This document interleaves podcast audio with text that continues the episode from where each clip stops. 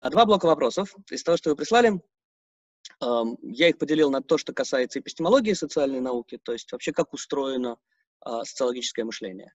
Не только теория множественных миров, но и, в принципе, что такое социальная теория, как она работает и почему а, социальные теоретики каждый раз вынуждены с этой мантры начинать, то есть, которую я начну сегодня. А второй блок — это, собственно, уже то, что касается самой теории множественных миров, Шутца и Гофмана.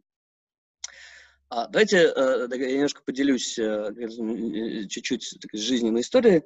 А, когда ты входишь в науку и начинаешь ей заниматься, и ты выбираешь для себя какую-то одну науку, а, в которую ты дальше хочешь углубляться, ты поначалу думаешь, что теория — это то, что описывает мир, как он есть. Так получилось, что первой моей наукой была психология вовсе, а не социология. То есть мое первое образование психологическое. И психологи, особенно клиницисты, а мне не повезло, я пошел еще и на клиническую, не клиническую, их э, учат, их заставляют видеть мир так, как если бы в нем уже существовали все эти психические феномены. А наука, она как бы их просто описывает. Но вот у людей есть болезни, болезни бывают такие, такие, такие, а наука просто картографирует эти болезни и дальше заставляет определенным образом э, действовать врача, ну а сначала диагноста, потому что клинический психолог, он диагност, а не врач.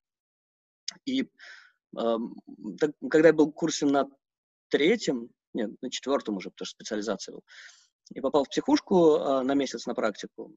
Значит, э, так получилось, что мой супервайзер, он был приятелем моей сестры, э, и говорит, ну так садись, прям диагностику делай сходу, то есть что, тебя всему уже научили, давай работай. И, э, а такое диагностика? Это к тебе приходит человек, тот, первый мой пациент мне казался дико старым, ему было лет 30, э, ты с ним разговариваешь и параллельно заполняешь карту анамнеза, то есть да, симптомы записываешь. А, ну и приходит человек, я сижу в халате, спрашиваю там, как самочувствие. Он начинает мне рассказывать про то, что доктор, понимаете, у меня вот здесь херчит, а тут скубется. И как бы 19 лет, да, что, что должен в этот момент делать? То есть, а у вас вот как, вот, вот когда херчит, тогда и скубется, а нет, сначала херчит, потом скубется, а вот херчит чаще по вечерам, да, а скубется, да, понятно. А вот когда скубется, какие ощущения? Ну, я их записываю это все, сижу, то есть я реально испортил карты три анамнеза, потому что я детально провел качественное глубинное интервью, такое экспертное интервью с пациентом. В это время мой супервайзер сидит в углу и там, кратко делает какие-то заметки. Когда пациент уходит, эм, мы обмениваемся картами, Влад берет мои и говорит, ну и кто из вас двоих больной? Ну, собственно, вот, э, потому что, ну, вот у него в карте в этот момент было написано резонерские расстройства речи и мышления, скорее всего, результат неверно прописанного медикаментозного лечения, ну, то есть седативы снять, ну, вот все как положено. Um, и я так сильно задумался над тем, а что мы вообще делаем в процессе диагностики.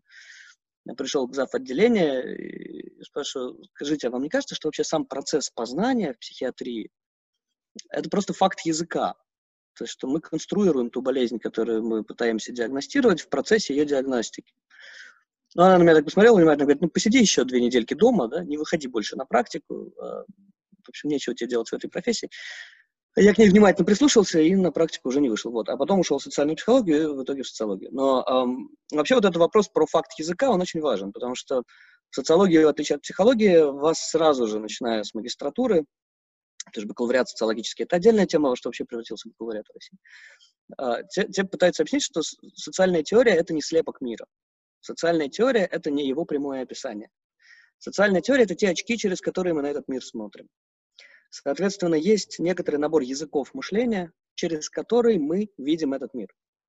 И теория множественных миров, на самом деле, это не один язык, а сразу несколько. Это такая языковая семья. А эти языки каким-то образом друг другу родственны, в чем-то радикально противоположны.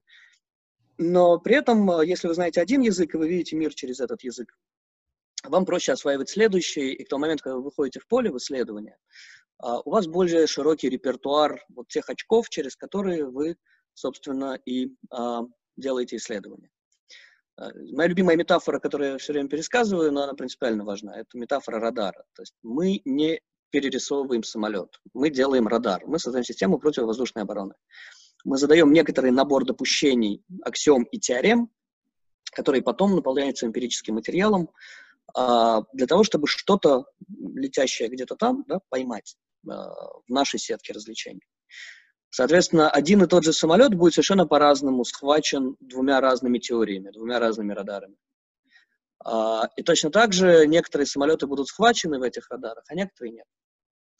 И дальше, как, каждый раз, когда мы погружаемся в какую-то теорию, мы должны держать в голове вот эту эпистемологическую установку. То, что самих по себе множественных миров там, в мире, их нет.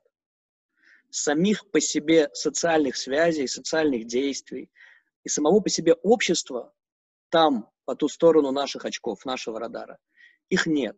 Там есть что-то. Вот что-то, что лучше всего на самом деле описывается языком здравого смысла. Глядя из окна, как ваш сосед-алкоголик идет за пивом, вам не нужна теория фреймов или теория множественных миров. Ваш здравый смысл кодирует то, что вы видите, потому что здравый смысл — это тоже язык, здравый смысл — это тоже очки. И говорит, вот дядя Вася опять пошел за пивом. Да? Каждый день в 8 утра, как заведен. И, в принципе, если вы, для, просто для того, чтобы жить в этом мире, здравого смысла вполне хватает. А, просто наука — это другая конкурентная сфера, конкурентная здравому смыслу и противоречащая ему. То, что кажется абсолютно очевидным теоретику, не кажется очевидным обывателю. То, что прекрасно объясняется в языке здравого смысла, может казаться дико проблематичным и сложно объяснимым в языке науки. Но, тем не менее, мы вынуждены каждый раз погружаться в эти языки и создавать свои собственные оптические настройки. А, если что, то я сейчас отвечаю на первый вопрос, какова основная причина интереса к множественности миров в феноменологической социологии. Что, изучая это, социолог пытается понять. Это не интерес к множественным мирам, да? это интерес к миру через теорию множественных миров. То есть, а, еще раз, а, сейчас кощунственная, кажется, фраза от социолога, да? нет там никакого общества самого по себе. Но когда мы надеваем очки социологии, мы видим общество. Потому что наш аппарат оптический, а, устроен вокруг этой базовой категории.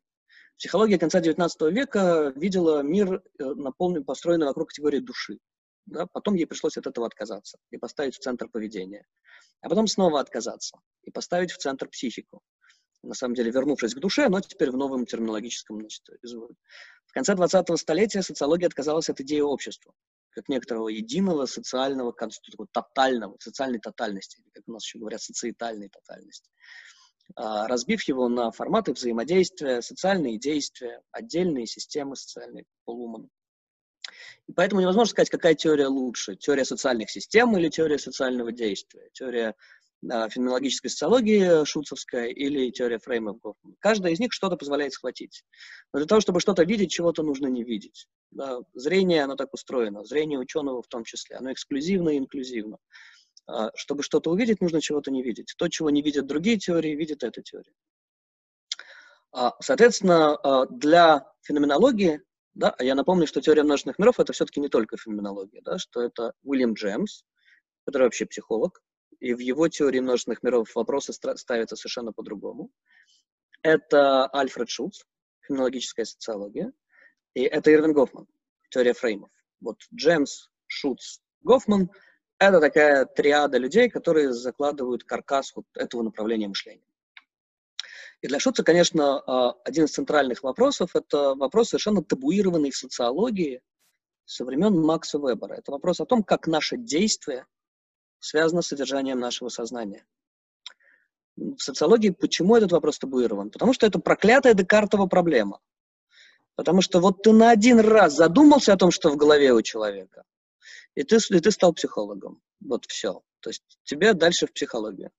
А социология слишком много усилий положила на то, чтобы полностью разорвать психологию, для того, чтобы не объяснять социальное психическим, для того, чтобы не объяснять факт вашего поступка фактом того, что у вас в башке в этот момент было. Шуц один из первых, кто приоткрывает этот, этот ящик Пандоры, такой страшный, и говорит, нет, нам нужно соотнести факт сознания с фактом действия. И поэтому, конечно, для феноменологической теории множественных миров вопрос, который центральный на повестке дня, это как ваше действие, да, а, например, участие сегодня в этой дискуссии, поступление э, на какой-то факультет, совершение какой-то рутинной операции, если вы идете за хлебом, связано с тем, что у вас в этот момент в голове, с теми обстоятельствами реального или вымышленного мира, в котором вы в этот момент находитесь.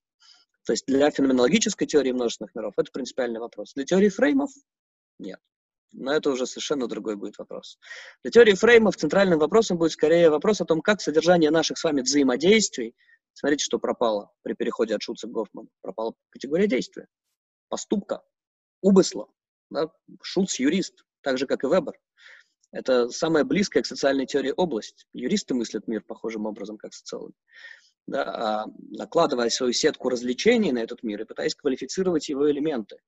Да, но вдруг вот эта центральная категория действия пропадет, и множественные миры теперь это разные страты реальности, в которые помещаются разные события нашего взаимодействия. И тогда вопрос будет уже совершенно другой.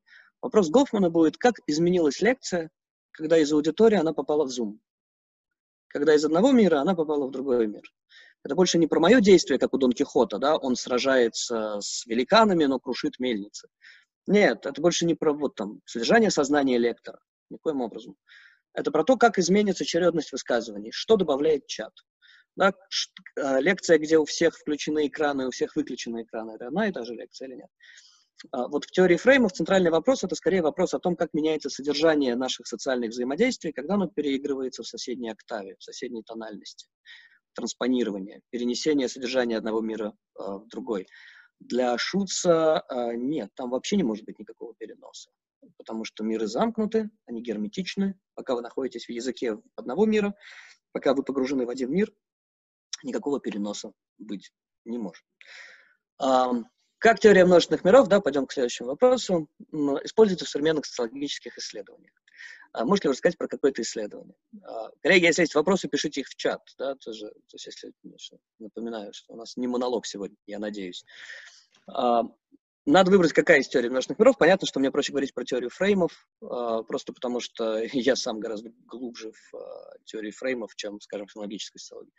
В феноменологической социологии довольно много э, работ, связанных с городом, связанных с юридической проблематикой, да, с тем, каким образом мы можем кодировать действия людей, которые, например, являются, ну, скажем, убийство во сне. Да? То есть все то, что от Макнотона остается, оно там сохраняется. Uh, там очень много вещей, связанных со спортом и с вовлеченностью. Uh, то есть то, в какой мере, например, когда внутри спортивного матча, да, где сейчас, вот, секунду. А в теории фреймов, теория фреймов структуралистская, в отличие от шутовской. А здесь, наверное, нужно сделать небольшое отступление и обозначить очень важную а, оппозицию а, между теориями действия. Давайте я отвлекусь и отвечу Евгению Ермошко. Объекты в теории редуцированной реальности или то, что теория ее создает? Если что-то за языком описания. Так, вот тут я закурю, с вашего позволения. Э, видимо, сегодня эпистемология нас не отпустит. Ну и правильно, потому что это важнее, чем теория множественных миров. А, тот факт, что мы смотрим на мир через радар, не означает, что там нет самолета. Радар не создает самолет. Да. А факт существования радара и опосредования нашего взгляда на мир не отрицает существование мира. Когда мы в свое время, будучи значит, молодыми и наглыми, э, с двумя ныне уже бронзовеющими известными российскими социологами, Андреем Корбутом и Мишей Соколовым, Михаилом Михайловичем, прошу прощения, да, то есть такая... Андрей сейчас глава Российской школы этнометодологии, а Миша один из лучших специалистов по социологии науки, но лет 10, 10 назад мы были немножко отморожены, и мы написали такой манифест диких молодых доцентов. Движ... Создали движение диких молодых доцентов и написали манифест. И там есть такая фраза, которая отвечает на ваш вопрос. Слова не создают этот мир, но и не отражают его. Они просто делают его видимым. Наши те, теоретические понятия, в которых мы пытаемся этот мир схватить, они его не производят. Нет такого, что социологи придумали общество. Но и нет такого, что социология — это просто слепок с общества, его прямое отражение. Нет, точно так же, как ваши очки, через которые вы смотрите на кошку, они не создают кошку, да, но они не, а, не отражают кошку такой, как она есть. Она, они делают ее для вас видимой. А, то же самое с понятиями. А, поэтому за языком описания есть мир, вещь в себе. Про этот мир мы лучше всего можем судить, как вот носители здравого смысла, такие таксисты Uber. В каждом из нас есть таксист Яндекс Такси. И мы всегда точно знаем, что происходит в мире. Да, там, что является заговором американцев, а что является заговором наших собственных властей. То есть мы всегда можем про что-то с уверенностью высказываться. Как ученые мы уже не можем про что с уверенностью высказываться, потому что мы вынуждены запереть себя а, в такой вот очень жесткой клетке языка своей дисциплины. А, того множества языков наших дисциплин, которые нам делают этот мир видимым определенным образом. А, и, например, заключая себя по-настоящему глубоко в а, клетку микросоциологии, да, социологии повседневности, мы перестаем видеть большие социальные структуры, неравенство, эксплуатацию. Но в этот момент мы начинаем по-настоящему глубоко понимать, как устроено, как связаны между собой элементы нашего повседневного мира. И наоборот, когда мы полностью заточаем себя в язык марксизма, мы начинаем видеть принуждение, мы начинаем видеть всякие интересные вещи, связанные с эволюцией классового конфликта, а, но при этом перестаем видеть людей, перестаем видеть повседневный мир, то, что нас окружает ежедневно. А, выбирая язык, вы выбираете мир. Но не в том смысле, что ваш язык его для вас создаст, а в том смысле, что вы начнете те же самые вещи кодировать для себя, считывать для себя совершенно в другой логике, давать им другую интерпретацию, другое объяснение. Вот, надеюсь, я ответил. А, Считал, что Гофман в конце жизни отказался от теории фреймов, но в пользу чего и что послужило тому причиной. Сейчас, Роман, мы вернемся к Гофману. Давайте я попробую сейчас ответить на второй вопрос. Mm-hmm. Какими темпами мы сегодня будем долго идти. Uh, я слишком долго отвечаю. Я попробую кра- более кратко, хорошо? Лучше Спасибо. отвечать на вопросы, которые по ходу идут. Um, uh, с теорией фреймов, да, как она используется в современных социологических исследованиях. А, я приведу, ну, на самом деле все очень просто, вы можете загуглить, например, отличная работа по фрейм-анализу судебного процесса plea bargain. Да? А, Дуглас Мейнард написал а, статью, если нужно, я пришлю Давиду в просто проще я найду ее, она где-то у меня просто пират, пиратски отсканирована. Называется Frame Analysis of Plea Bargain. Plea Bargain — это сделка с правосудием в дословном переводе в российской системе права. То есть, когда адвокат и прокурор должны каким-то образом знаками в зале суда дать понять, что они готовы к сделке о признании наименьшей вины. Типа, окей, мы признаем непредумышленное убийство, но ты снимаешь обвинение в предумышленном. Не хочешь? Ну, давай доказывай предумышленное. Сейчас задолбаешься искать злой умысел там за этим, да? То есть, а, понятно. То есть это когда, ну, ну, понимаете, они же не могут выйти из роли. Они же не могут сказать, типа, не хочет ли случайно прокурор отказаться от обвинения? Мы, мы пойдем на сделку. Если он это скажет, это значит, что он уже признает, что его подзащитный виновен. Да? Поэтому нужно организовать и пространство судебной драмы таким образом, чтобы можно было дать сигнал судье, и дать возможность судье попросить защитника и обвинителя подойти к нему, объявив перерыв, типа, договариваемся, ребят, или продолжаем. То есть им нужно дать возможность выйти из роли, и вот этот выход из роли должен быть структурно предусмотрен. Вот отличная работа uh, Plea Bargain, да, um, Frame Analysis Plea Bargain. Автор зовут Дуглас Мейнер. Очень похожую работу сейчас написала Лена Юришина, uh, она как раз стипендиатка Оксфордского фонда, который Давид упомянул, SSL. То есть это я надеюсь, что фонд доживет до того момента, когда вы закончите университет, потому что мы финансируем довольно серьезные гранты, даем на такие индивидуальные независимые исследования. То есть, чтобы человек мог получать достойную зарплату ежемесячно и при этом делать только свое исследование, ни на что не отвлекаясь, полностью посвятив себя такой теме. И вот Лена как раз изучает суды российские, как раз в оптике фрейм-анализа. И там есть фантастически интересные вещи в ее анализе. Она юрист, к тому же, да, практикующий. В прошлом мы ее испортили, мы ее перетащили в социологию э, из права. А, и вот ее как раз работа, она про анализ фреймов судебных э, заседаний, причем в самом конце поля случилась наша с вами эпидемия, и у нее появилась глава замечательная про то, как идут судебные процессы в Зуме. То есть как вообще переносят, что, что остается от суда, когда суд в Зуме. Да, какие элементы меняются, какие не меняются. Вот это ключевой вопрос фрейм-анализа. Скажем, а, когда я работал э, лет пять, я ездил на Балканы а, вместе с ОБСЕ. Это Хорватия, Босния, Сербия, Албания. А Босния и Герцеговина, да. И, например, вот у нас есть голосование. Это событие взаимодействия. У него есть очень четкая структура. А, пространство организовано определенным образом. Вот событие взаимодействия в определенном фрейме. А, но на Балканах э, очень редко взаимодействие под названием голосования проходит в том фрейме, который ему, в общем, как бы уготован ОБСЕшниками. А в Албании, например, в 2005 году мы фиксируем, как на некоторых участках а, пространство делится на две части, мужскую и женскую.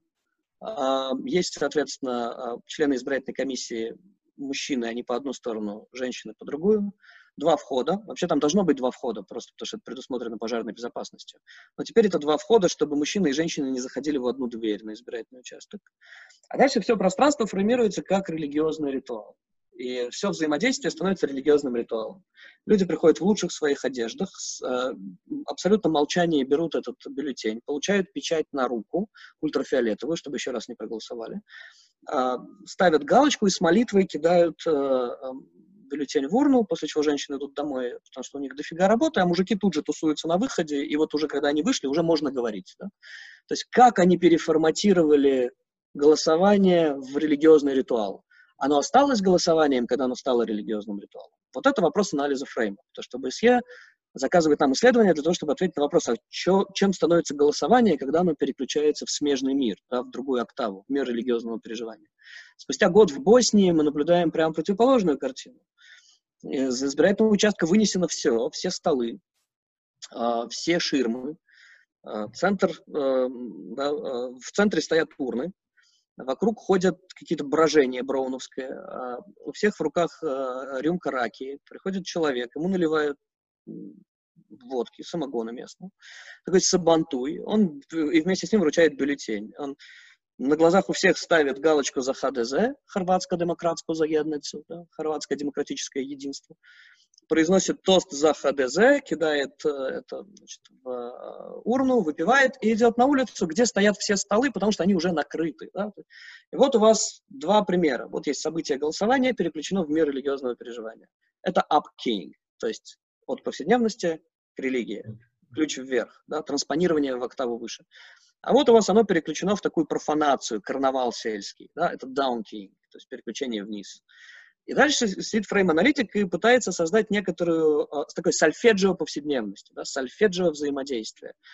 То есть где на полтона ниже, где на полтона выше, когда мы ту же самую мелодию проигрываем смежной тональности. Чувствуете, совсем другая теория множественных миров, не та же самая, что у Шуца.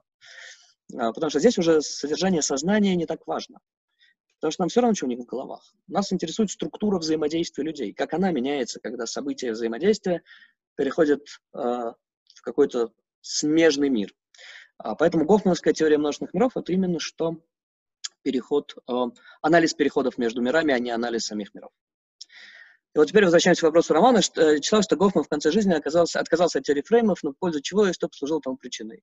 И у нас будет еще один вопрос, поэтому я сразу же отвечу на него заодно, а, потому что это тоже важно. А, вопрос звучит так. А.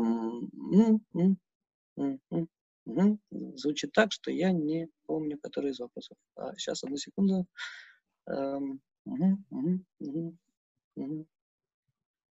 Кто спрашивал про драматургическую теорию Гофмана? Кажется, ближе к концу. Да. Девятый, допустим. Я ее поднял наверх. Да, собственно, это mm-hmm. вопрос. Какое место в социологии повседневности по отношению к теории множественных миров занимает драматургическая теория Гофмана? А, смотрите, какая история с Гофманом. А, Гофман а, совершенно отбитый автор, а, чем он мне безумно близок. А, первая ранняя теория Гофмана – это теория социальной драматургии. Основная метафора, через которую он видит этот мир – это театр. И вот у нас есть некоторые взаимодействующие, у нас есть передний и задний план сцена, да, то есть, кстати, подумайте, как поменялось передний и задний план исполнения, когда мы перешли в Zoom. Да? А, и вот этот ранний Гофман, он а, абсолютно не про теорию множественных миров. А, смотрите, в это время, когда он учится, Шуц уже написал свою фундаментальную работу о множественности реальностей. Заложил основу феноменологической социологии, причем современной, а не ранней, потому что ранний Шуц, он ближе к Гуссерлу и скорее философ. Понаделал кучу дыр в этой теории, в своей собственной. Еще 10 лет думал, написал вторую статью, которая называется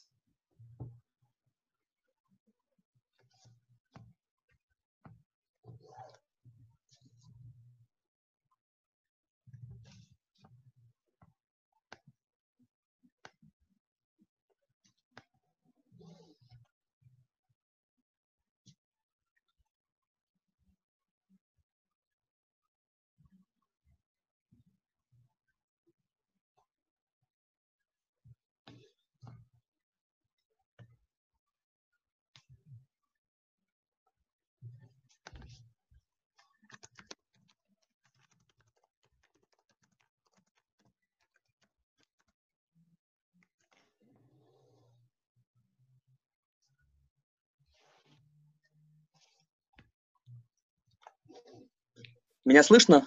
Да, теперь да. Простите, периодически модем uh, у меня вот делает так, извините.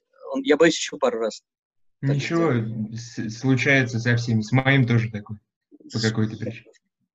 Да, так вот, а пока Шут закладывает свою основу фенологической социологии, Гофману на нее вообще пофиг. Он работает в, чикагской, в традиции чикагской школы, абсолютно атеоретично, параллельно придумывая эту теорию социальной драматургии про а, то, каким образом можно перенести логику театрального искусства, вот этой вот всей а, прекрасной машинерии драматургического анализа, на мир повседневности дружит с Рихардом Шехнером, да, он же Ричард Шехнер. Это один из таких важных теоретиков театрального искусства. А сестра Гофмана, поскольку они оба помешаны на театре и кинематографе, так она вообще снималась в Twin Peaks. Да. То есть, если что, то сестра Гофмана, Амалия Гофман, она довольно известная канадская актриса впоследствии. А, и тут, э, а, да, и поэтому драматургическая теория Гофмана, она вообще не про множественность миров. И отвечая на первую часть вопроса, какое место в социологии повседневности по отношению к теории множественных миров занимает драматургическая теория Ирвинга Гофмана, ранняя драматургическая никакое. А, она про символический интеракционизм, она про чикагскую школу. Она очень сильно вот в той традиции, где царствует этнография повседневности, такое атеоретичное прямое описание, что там люди делают. Хотя, например, многие исследователи, в том числе Антони Гидденс, которого в свое время привозили в Шанинку читать лекции, ну как, тогда я был молод, поэтому нам привозили в Шанинку читать лекции. Он э, утверждает, что уже тогда у Гофмана были серьезные расхождения, он уже тогда не был таким прямым этнографом, эмпириком. Был, был. А, вот, и уже потом с ним происходит поворот, он уходит от такого э, прямого драматургического, полупсихологического, полусоциологического анализа повседневности, послушав лекции Грегори Бейтсона. Грегори Бейтс, вообще фантастический чувак, это друг Норберта Виннера, это один из таких важных создателей эм, кибернетики, э, муж Маргарет Мид, ну, в общем, такая фигура культовая абсолютно. И вот как раз Бейтсон его подсаживает на идею фреймов, и он начинает сначала потихонечку заменять понятие ситуации, центральное для символических интеракционистов понятием фрейма, а потом полностью начинает менять свой словарь. То есть он уходит и создает теорию фрейма. Вот, а, и поэтому, да, ну там есть маленький переход, а именно он успел в промежутке между социальной драматургией и теорией фреймов съездить в Беркли на несколько лет, подружиться с Томасом Шеллингом, будущим лауреатом Нобелевской премии по экономике, и создать еще теорию стратегического взаимодействия, такая помесь теории игр а, и социологии. Очень мало кто про это знает, потому что это действительно очень короткий период его жизни. Его книжка «Стратегическое взаимодействие» не самая популярная. Но вот между ранним Гофманом социальной драматургии и поздним Гофманом теории фреймов есть еще промежуточный маленький Гофман, который, значит, э, написал книжку «Стратегическое взаимодействие». А Томас Шеллинг, один из таких классиков теории игр, он написал книжку «Стратегия конфликта» и получил за нее Нобелевку. Но это отдельная тема. Они довольно сильно переопылились, поэтому у Шеллинга, математика и экономиста вдруг могут быть ссылки на Георга Зиммеля. Да? То есть э, экономисты не знают, кто такой Георг Зиммель. Только если ты долго пьешь с Ирвингом Гофманом в Беркли, ты ты можешь узнать, кто такой Георг Зиммель. А так нет. И наоборот, у Гофмана вдруг появляются такие совершенно математические вещи. Кому интересно, можете посмотреть любопытную маленькую работу Гофмана. Она называется вот того периода среднего. Where the action is. Да, где находится действие. Вот. Дальше появляется несколько конкурирующих объяснений. Одно из них, внутреннее, состоит в том, что ну вот теория фреймов — это последний, по-настоящему серьезный большой проект Гофмана. Все, что он создает после этого до своей смерти, трагической, в 1981 году, а, это ну, какие-то заметки на полях, прояснения, дополнения. Его последняя книжка «Forms of Talk», да, «Формы разговора», это просто продолжение а, его работы. А, есть э, безжалостные биографы вроде Ива Винкина, которые говорят, нет, ребят, все просто. Первая жена – психолог, вторая жена – лингвист. Поэтому первая половина Гофмановской работы, когда он еще женат на Анжелике, Анжелике Шоэ, которая потом покончила с собой, и это весь интерес к психиатрии, тотальным институтам и так далее. А, и замечательная статья называется «Безумие места» «Insanity of Place». Она даже лучше, чем «Тотальные институты», которые недавно нас перевели. Как раз Андрей Корбут, с которым мы в свое время писали эти манифесты. Вот, и поэтому там более ранняя психологическая вещь, а дальше он все больше и больше уходит в лингвистику. Ну, например, там Forms of Talk уже совсем социолингвистика. А, я не уверен. То есть мне кажется, что все же в последних работах, Forms of Talk в том числе, там действительно гораздо больше лингвистического фрейм-анализа. Но это еще фрейм-анализ. То есть это все же еще не про речь, а про контекст, про структуру ситуации, в которой эта речь разворачивается. Поэтому я бы не сказал, что он в конце жизни отказался и все послал нафиг, потому что, например, его предсмертное послание президентское, поскольку его как раз избрали президентом Американской социологической ассоциации, и он умер. И он пишет это послание на больничной койке, уже умирая от рака желудка и зная, что он его сам не прочитает.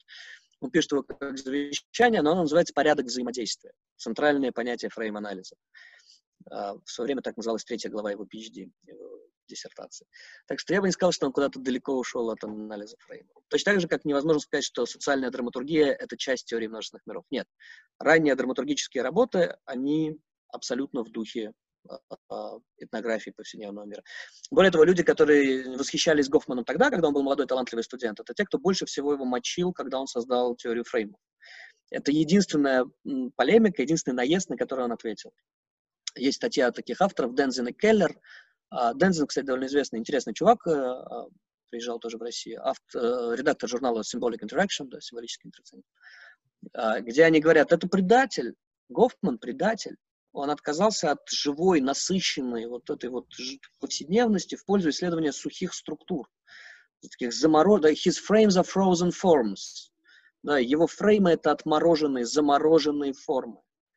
Ну да, потому что фрейм-анализ — это структура, это исследование структур взаимодействия и переключение содержания того самого живого, наполненного из одной структуры в другую, как в музыке, да. То есть это именно что сольфеджио.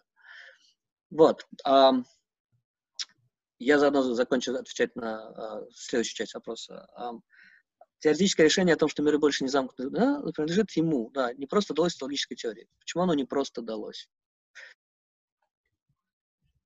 А, вовсе не потому, что Гофман сделал Homo с творцом реальности. А, он его не сделал, потому что для нас вообще нет. Для фрейм-аналитика люди — это исполнители. Это люди, люди — это очень важно, но мы уже больше не шутс, мы больше не феноменологи, и мы тем более не психологи, мы не лезем в сознание людей. А, или, как говорит сам Гофман, нет людей и их ситуаций, есть ситуации и их люди. Вот есть контексты взаимодействия, структуры, которые мы изучаем. И, соответственно, люди в этих структурах вписываются. Можем быть очень разными, очень разными. Мы как-то удивительно одинаково ездим в метро. Да. То есть парадоксальным образом люди с невероятно глубоким внутренним миром, различающиеся по глубине этого внутреннего мира в разы, почему-то, когда заходят в вагон метро, оказываются удивительно похожи друг на друга. А поэтому это скорее все-таки про структуры взаимодействия, а не про глубинное сознание взаимодействующих. Так, а, каждый раз, когда у меня вырубается а, Zoom, у меня пропадает часть вопросов, поэтому, наверное, я буду отвечать сразу по ходу, пока, пока еще в очередной раз модем не вырубится. Допустим, есть теория, которая схватила мир таким, какой он есть. Нет такой теории. Никакая теория не схватывает мир таким, какой он есть, потому что о том, чем, чем является мир, мы знаем только благодаря теории. Да, а представь себе человек, который без очков не видит вообще ни хрена. Он их надевает и видит мир каким-то образом. И уверен при этом, что мир именно такой, как, каким он его видит. Да, как старые шутки про браузеры, да, про то, что опера отражает сайты неверно. Говорят, все остальные браузеры отражают сайты неверно. Вот, вот то же самое с а, очками. А, скажем, что она правдивая. Не скажем, мы просто принимаем ее как допущение. Именно так. Теория, которая идет с реальностью параллельно. Скажем аналогично. Теория не может идти с реальностью параллельно. Теория может ее просто не схватывать. То есть вы ее надеваете как очки и не видите ничего. Да? Она ничего не позволяет различить. И тогда вы не знаете, ваш радар не поймал самолет, потому что там нет самолета, или ваш радар не поймал самолет, потому что это просто плохой радар. Ну, не в курсе. Теория ложная теория не может быть ложной и правдивой теорией. А могут быть ложные выводы в рамках определенной теории. Да, то есть это, это важный момент. То есть могут быть ложные эмпирические суждения, но ложные или истинные они тоже исключительно в рамках какой-то теории. Эм, теория может быть работающей, не работающей. А ложным или истинным может быть конкретное эмпирическое утверждение о мире. Эм, да, по сложности не обязаны отличаться. Человек-теоретик ложный и человек-теоретик правдивый оба будут находить эмпирику для подтверждения своего мировоззрения, что будет опосредовать их поведение. Не-не, вот тут вот не надо путать научные теории с а, шаманами. А, в каком-то смысле, вот то, что вы сейчас озвучиваете, называется позиция радикального эпистемологического релятивизма. А, Поэтому здесь, Виктор, скажите, как жить? Я не даю совета, как жить, коллеги. Жить это вообще непросто. Да? Кто сказал, что должно быть легко? А, но есть некоторая разница между наукой и не наукой. То, что, а, скажем, люди, которые верят в заговор американцев, и люди, которые верят в заговор ГБшников, прекрасно могут жить на одной клетке лестничной, и одни и те же события мира интерпретировать в своих системах фреймов как угодно. Да? То есть, ради бога. То есть в своем языке кодировать как хотят. А, но в науке а, это довольно э, важное различие, что и та, и другая теория должна наполняться эмпирическим материалом. Она должна объяснять этот мир. Она должна предсказывать, каким будет эмпирическое значение x при обстоятельствах y. А, и поэтому здесь нет такого, что все, что угодно сойдет. Нет. Есть теории, которые наполняются такого рода эмпирикой, и теории, которые не наполняются. И, например, теория рационального выбора может хорошо работать в экономике и не работает в социологии. А, она может находить огромное количество эмпирического подтверждения да, и предсказательной силы в экономических моделях, но в социологических она не работает. Она просто не наполняется никаким смыслом. Прыжок веры не в этом. Прыжок веры в том, что вы сначала делаете радикальный э, ход разрыва со здравым смыслом. Отказа от оценочных суждений. Отказа от претензий на окончательное истинное знание о мире. Э, это выбор в пользу науки с этого момента вы больше не можете сказать, но ведь понятно же, да, что Путин плохой или Путин хороший. Ни то, ни другое высказывание больше для вас не имеет смысла. С этого момента вы просто начинаете радикально отрезать половину всех слов в вашем словарном запасе. Воздерживаясь от любого рода необоснованного в рамках определенного а, языка а, способа здравосмысленного обывательского суждения. Это постоянная борьба с самим собой как с обывателем. Хочется же сказать, вы же знаете, как на самом деле все устроено. Хочется же сказать, нет, ученый не знает. Он каждый раз работает с э, этим оптическим аппаратом, будь то микросоциология или даже марксизм, настолько, насколько он остается научной теорией, а не выталкивает вас все время, значит, вот, в шаманское мракобесие, а настолько, насколько он позволяет вам схватывать этот мир. И вот эта задача, да, это ваш коммитмент, ваше обязательство по отношению к языку, через который вы смотрите на мир. Другие люди после вас тоже будут смотреть, если вы работаете хорошо. А, если уместно вспомнить Поппера и даже логических эмпириков про шаманство, критика... Угу. Да.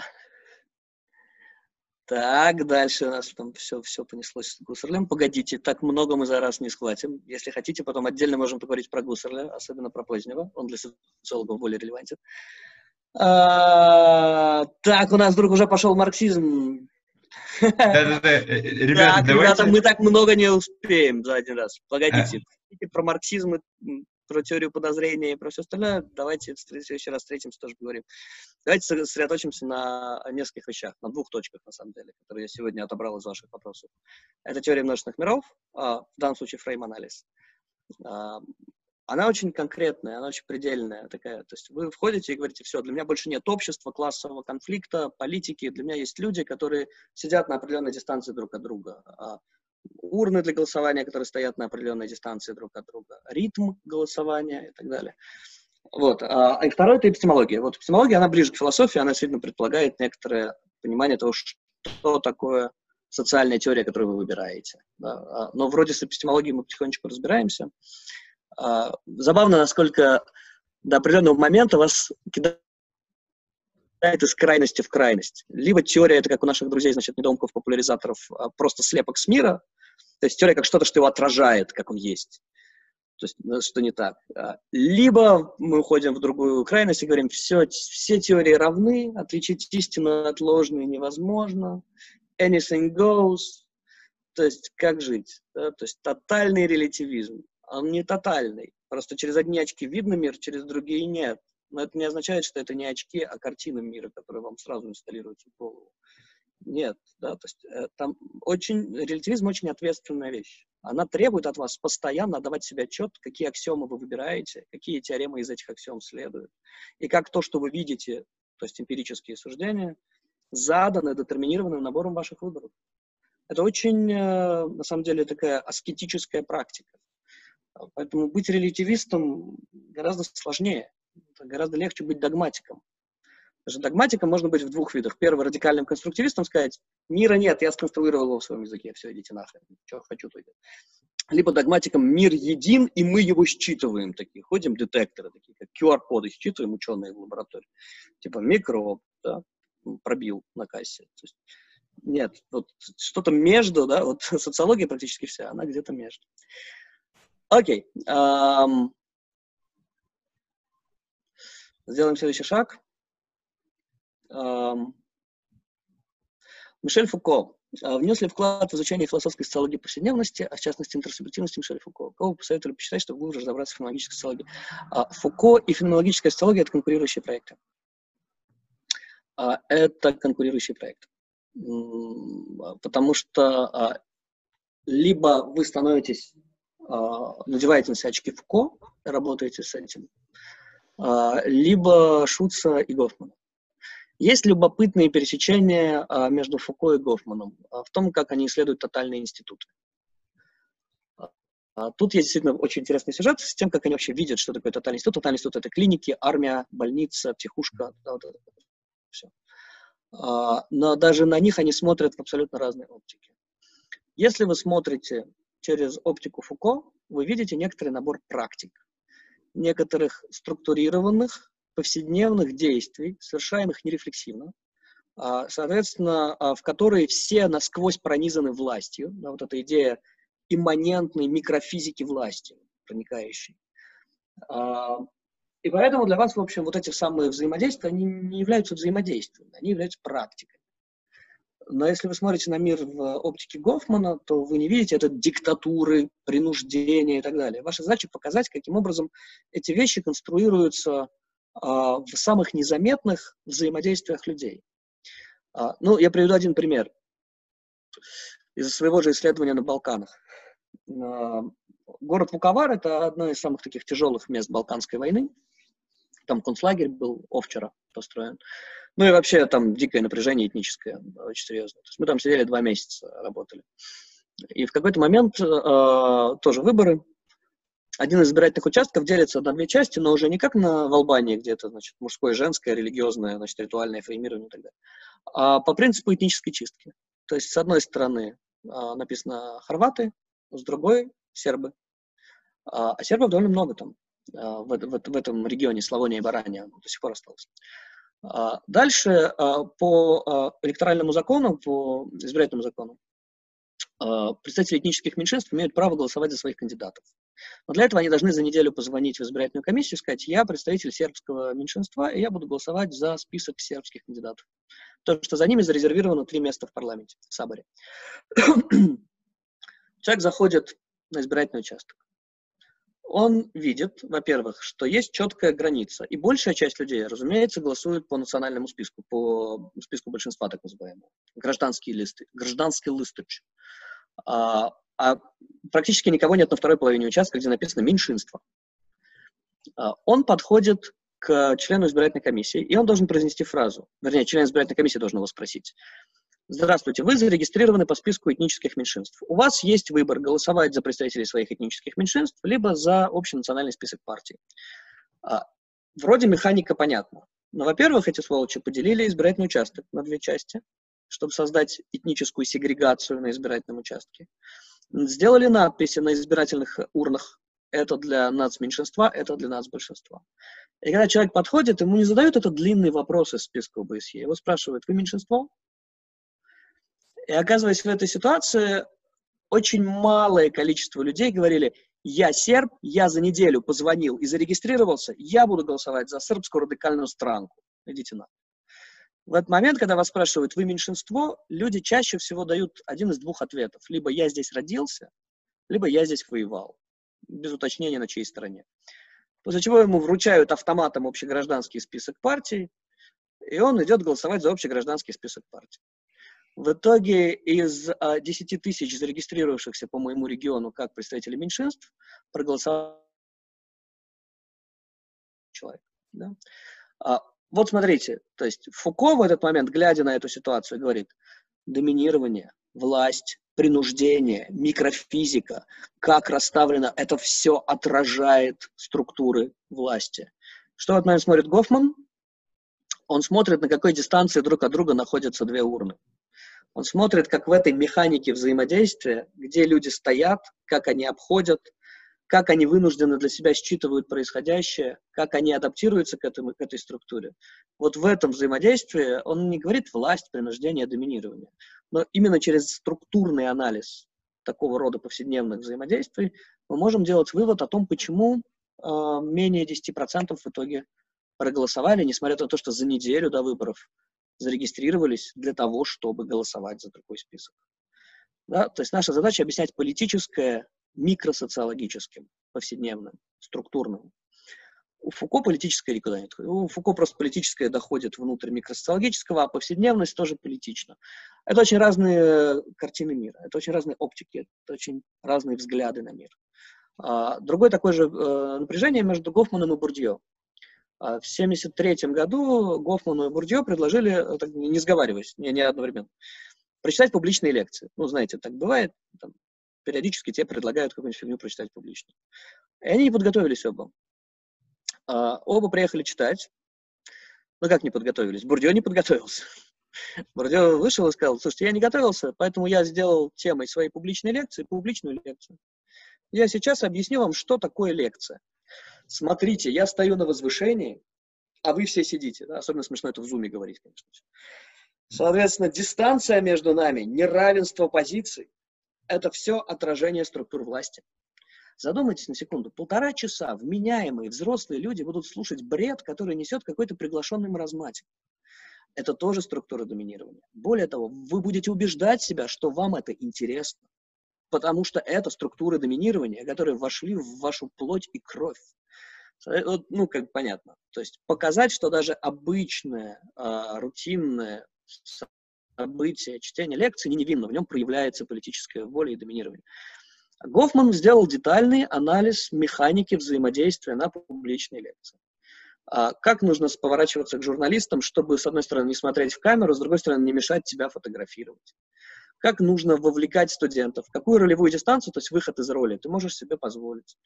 То есть а как устроены опоры, футинг, то есть на что ты опираешься, из какой позиции ты производишь высказывание? Как устроены режимы речи. Спонтанная речь, цитирование с листа или припоминание, как бы цитирование по памяти. Чаще всего тоже спонтанная речь, но замаскированная под припоминание. То есть гофмановский анализ, он совершенно другой, он развинчивает это событие взаимодействия на элементы. Поэтому сегодня, читая Гофмана, а, мы как раз можем сказать, о, смотрите, что поменялось в аудитории с появлением Wi-Fi, смартфонов и ноутбуков. Да? То есть это больше не единый фрейм коммуникации. Он уже внутри себя содержит довольно много фреймов. Поэтому смешивать Гофмана с Фуко крайне рекомендую. Это будет взрывоопасный коктейль такой ядерный. А, пойдем дальше. Если yeah. есть вопросы, продолжайте их писать. А, субъектность. Реальность или социальный конструкт. Кажется, с этим напряжением можно запролить, да? То есть, yeah. Тут действует правило Пелевина. То есть я расскажу вам одну древнюю легенду. Я придумал ее вчера как древнюю легенду. Вот то же самое. То есть здесь э, а, реальный социальный конструкт — это не, не взаимоисключающие вещи. В каком смысле, если про что-то мы можем сказать, что оно было сконструировано, то оно реально, как минимум для тех, кто его сконструировал, и тех, кто принял эту конструкцию. А мы, как социологи, вообще не делаем этого развлечения, потому что в рамках социологии повседневности для нас реально повседневность и структуры повседневности. В рамках макросоциологии для нас реальны социальные системы. А, но при этом, когда мы микросоциологи, для нас нереальны социальные системы, какие нафиг социальные системы. А когда мы макросоциологи, то мы в этот момент можем сказать структуры взаимодействия, либо это проекция больших социальных структур в мир повседневности, либо они нафиг никому не нужны. Вот что скажет макросоциолог. И отчасти будет прав в рамках своего языка. Когда в обсуждении вопроса субъектности Макнотона она ставилась на кон, показалось, что сама субъектность не имеет оснований в реальности. Но вы же понимаете уже, да, то есть из того, что мы с вами обсудили, что вопрос свободы воли, статуса субъекта, это вопрос той оптики, которую мы накладываем на мир. А, это не что-то, что у субъекта по определению есть свобода воли, или чего-то, что у субъекта по определению нет, если мы бихевиористы и верим в жесткую детерминацию поведения. А, субъектность человека – это вопрос а, языка описания. И если мы берем а, теорию действия Вебера, или если мы берем теорию множественных миров Шутца, то, конечно, мы вынуждены берем вместе с этим и постулат о свободе воли.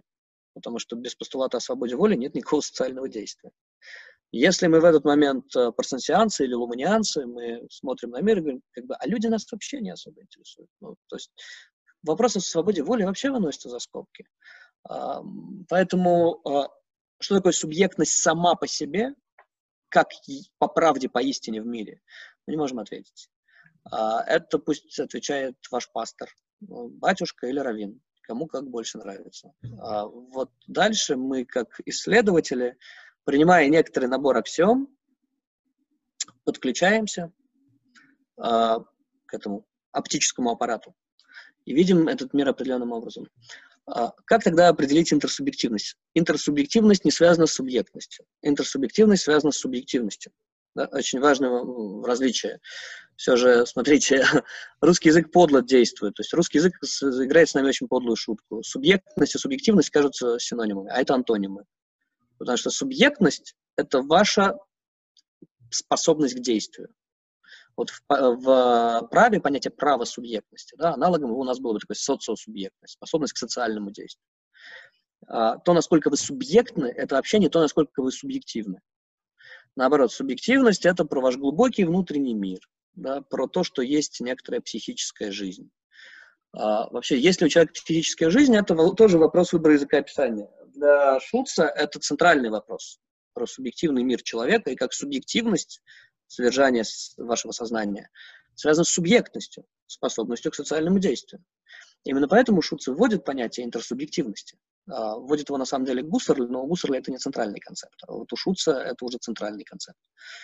А, потому что для него субъектность как действие, способность к действию, это следствие взаимонастройки наших э, «я». Да, если уже мы пошли в Шуца как выйти к другому. Набираете его телефон, выходите к другому, идете гулять по парку строго в отведенные Собянином дни. а, нет, ребята, а, смотрите, вот а, Шуца постоянно обвиняет в солипсизме, в том, что он запирает, значит, социологию делает частью черепной коробки. То есть запереть социальное в черепной коробке, кто-то из его критиков написал. Но нет, Шуц не солипсист, никогда им не был. У него как раз интерсубъективность первична по отношению к субъективности. Наш мир, в котором мы живем, он прежде всего разделяем с другими. И ваш глубокий внутренний мир – это следствие того, что наш с вами мир разделяем. Нет такого, что сначала вы все сформировались внутри своих черепных коробок, а потом мучительно пробиваете туннель к другому «я». Да? А, это к психологам, причем к психологам радикально гуманистической психологии, вот туда. Другой — это вызов. Вот к Сартру, над которым Гофман постоянно бесконечно издевается. А, для а, людей вот такого направления мысли, а, радикально субъективистского. Есть, кстати, забавная книжка Адриана Ван Кама, она называется «Экзистенциальные основания психологии». Она была дико популярна в психологии в 60-70-е годы, она просто взорвала психологию как науку. И сегодня про нее вообще все забыли, мне даже немножко обидно за старика, потому что это как бы такая библия вот этой э, субъективистской эпистемологии в психологии. А, и, значит, так, к чему я все говорю? А, вот у них есть базовая идея того, что другой — это вызов, другой — это ад, другой — это то, с чем я вынужден как-то находить общий язык. А в социологии другой — это аксиома, а вот ты — это проблема.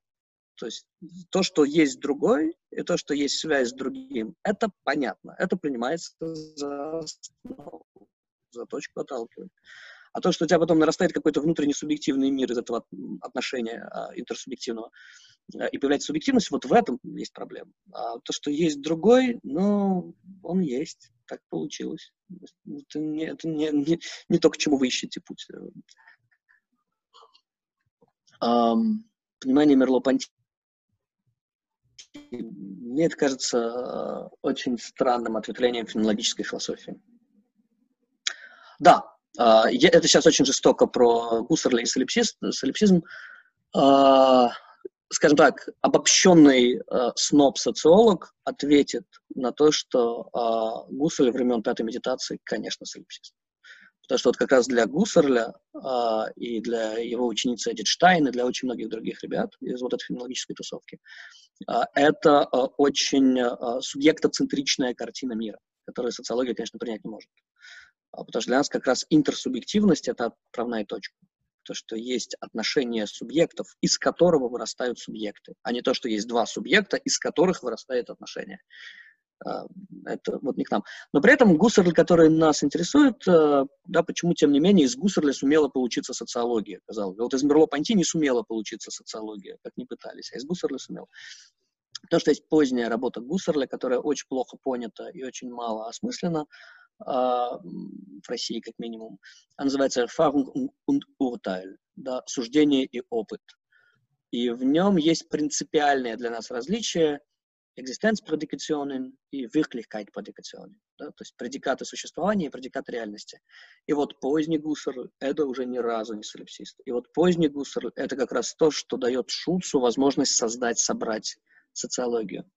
Мало переведено из Гуссерляна, я полностью согласен. Там было еще смешнее. Там, на самом деле, же мы все время там, фиксируемся на авторах, на личностях, но там же помимо Гуссерля была драйвовейшая школа. Были его главные конкуренты, Мюнхенская школа феноменологии, они все погибли в Первую мировую войну во главе с Теодором Липсом. Поэтому сегодня мы вообще ничего не знаем про Мюнхенскую школу феноменологии, они молодыми погибли. А, есть э, второй любимый ученик Гуссерля, кроме Шуца, Аарон Гурвич, создатель теории множественных миров в психологии. Его книга «The Field of Consciousness» — это точно такой же перенос Гуссерля, а, только не в социологию, как сделал Шуц, а в психологию. Причем, что интересно, как вы понимаете, да, сразу в гештальт-психологию. То есть гештальт-психология — это такой двоюродный брат э, фенологической социологии. И то, и другое сильно связано с эм, Гуссерлем. Как относиться к проблеме в чувствовании? В чувствовании, это вот э, от Дильта до Мерло-Понти. Вот в социологии э, чувствование, infühlung, запрещенный прием. То есть для нас это, в принципе, табуированный концепт. То есть его для нас табуировал Вебер. То есть нет никакого чувствования. Понимание, Ферштейн, это не в чувствовании, infühlung. И поэтому это антонимы, а не синонимы. Но это может быть отдельное... Э, да, давайте вернемся к теме. Простите, это правильно, Давид. Призывайте к, к порядку, а то я начну отвечать. Улетит. А, так, я пытаюсь понять, что я еще пропустил из вопросов. Угу. Угу. Так, э, теории как объяснительные модели могут конкурировать, проигрывать и выигрывать. Есть ли иерархия моделей объяснения? Можно ли на 100% Они э, конкурируют, они проигрывают и выигрывают. Э, наш с вами научный мир — это война языков описания, которые навязывают нам определенные способы видеть мир, и тот, который лучше закодирует какой-то феномен, тот выигрывает. Да, поэтому это так, ну, то есть какие-то проиграли, какие-то выиграли. Психологи проиграли в 19 веке, а в конце 19 века э, социологам, объясняя самоубийство. Выяснилось, что самоубийство гораздо лучше и точнее объясняется социальными факторами, почему именно в языке дюргеймовской социологии, скажем, не веберовской, не шутцевской, а именно только дюргеймовской, а, чем психологическое. Мы отняли у них самоубийство. То есть самоубийство все думали психический феномен, а вот фиг вам социальный. Да? Дюргейм стырил для нас еще один объясняемый феномен. Но а, это никак не связано с мультидисциплинарностью. Мультидисциплинарность это, это, это миф. Э, мультидисциплинарность это то, что позволяет социологу получать деньги на экономическом факультете за то, что он читает лекции по философии. Вот что такое мультидисциплинарность. Никакого отношения к науке она не имеет. То есть есть проекты, например, мы 4 года делаем совместный проект с когнитивными психологами где сначала люди два года пытаются создать какой-то общий язык теоретический, чтобы в этой модели работали и психологические интуиции, и социологические, и те аксиомы, и эти. Два года вокруг одного понятия, понятия аффорданса. И вот только после этого мы смогли сделать экспериментальный план, так чтобы результаты эксперимента можно было публиковать и в социологическом, и в психологическом журнале. Но это, но это не мультидисциплинарность никоим образом. Э, это просто два, дисцип, два дисциплинарных исследования в одной методологической рамке.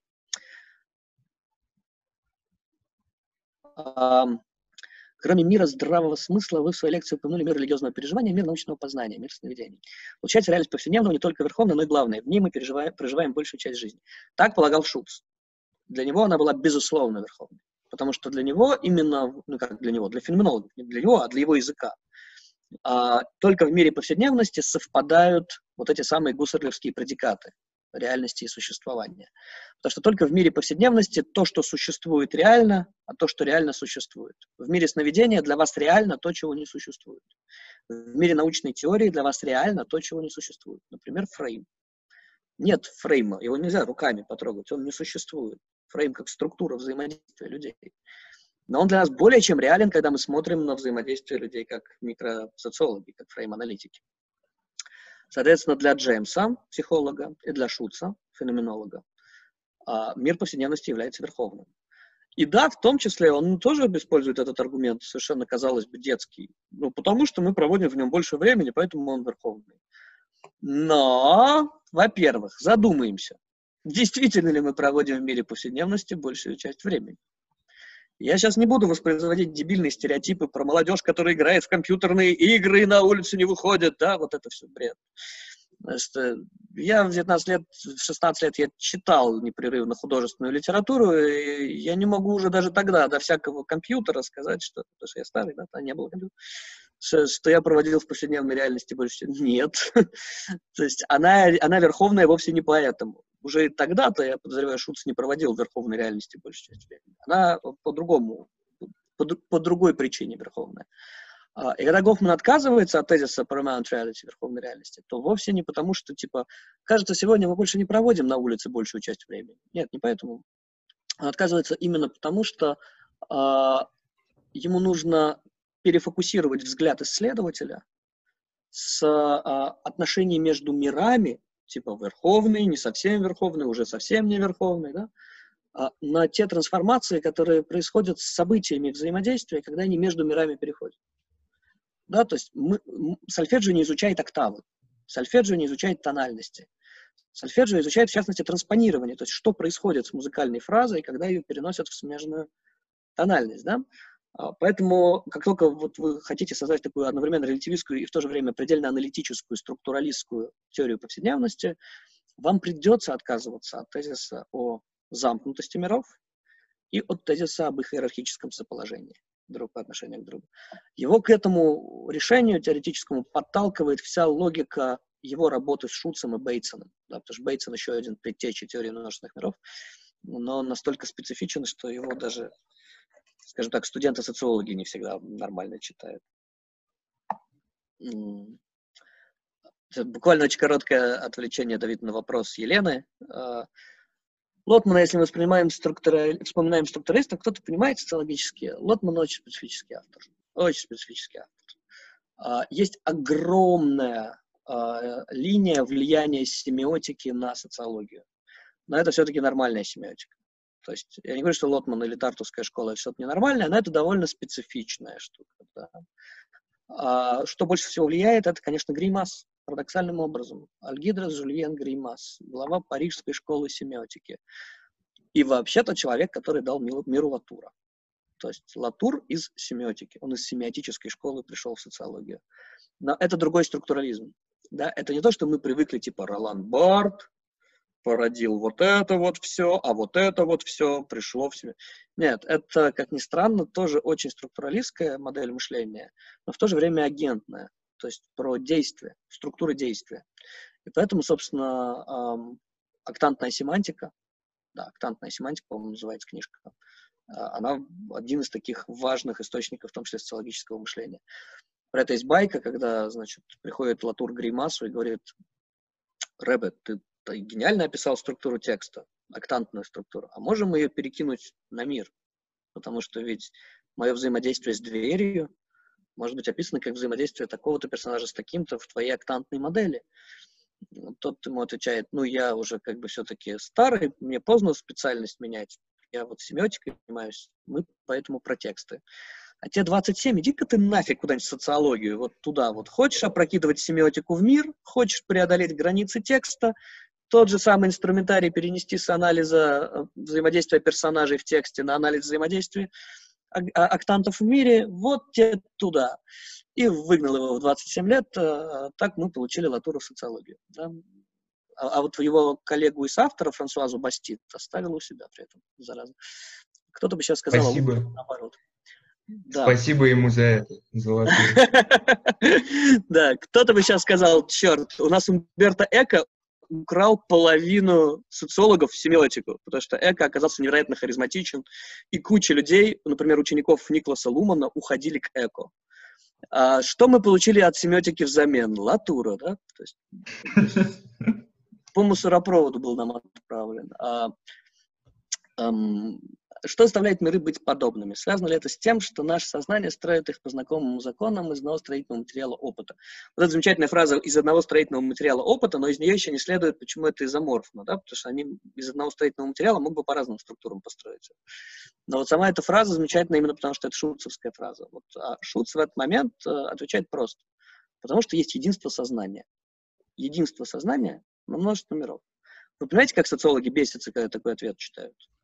То есть ты, по сути, сейчас тезис о единстве сознания, совершенно, на самом деле, кантианский, а не гуссерлевский, подложил под социологию.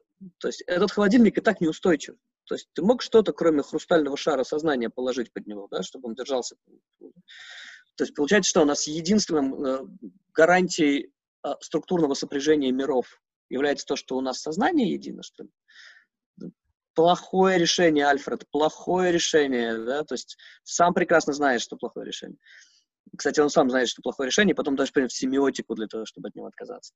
А, в случае с а, Гофмановским ответом, а, он вообще жуткий, то есть он тоже крайне удовлетворительный. То есть Гофмановский ответ называется тезис об изоморфизме. Он говорит, просто так получается, что структуры нашего восприятия этого мира гомологичны, да, структурно подобны структурам самого мира. Почему так? А вот поэтому. До свидания. Все, вообще без объяснений. Поэтому, да, вопрос об изоморфизме, он предельно важен, э, и с ним надо очень серьезно разбираться. То есть на него нельзя ответить просто так, знаете, как бы. Они просто изоморфны, да? то есть мы это видим, мы это видим в исследованиях, эмпирически это так. Нет, надо разобраться с причинами, надо разобраться с основаниями, надо понять почему. Так что э, ваш вопрос более чем законен. Как можно отвергать родителей философов? Знаете, если в какой-то момент не уходите от родителей жить сами, то у вас нет своей дисциплины. Вот родители, мы с родителями-философами, в отличие от соседей-психологов и тем более соседей-биологов, про старших детей вроде физики молчу, поддерживаем самые нежные, трепетные отношения. Поэтому не может быть хорошим социологом, не будучи философом. То есть это часть, 30% э, хорошего социологического образования философское. Но это не значит, что мы по-прежнему живем в детской. Да? То есть мы не являемся частью философии. Поэтому родителей философов нужно нежно любить читать и так далее, а, и никоим образом никогда не сбрасывать с корабля современности. Иначе я бы сейчас воевал с Гегелем как Панчин какой-нибудь. Да? Нет, мы все очень внимательно читаем философию, и современную, и классическую. Просто, ну, когда вы вырастаете, вам нужно уже другое жилье. Да? То есть э, нельзя все время прятаться за родительский текст. Евгений непрерывно создает новые модели по ходу. Он по ходу теоретизирует то, что слышит, и тут же переводит этот фрейм мысленного эксперимента. Это круто. Я не уверен, что я смогу прокомментировать все, что вы успели намоделировать за, эти, за этот час.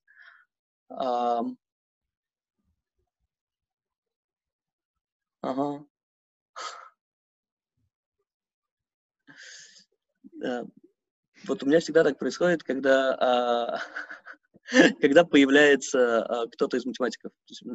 В Шайнике довольно много людей с хорошим математическим образованием, которые приходят после, естественно, не, после точных наук заниматься социологией, потому что, ну, в принципе, там, теория Фрейма, скажем, одна из самых близких точным наукам.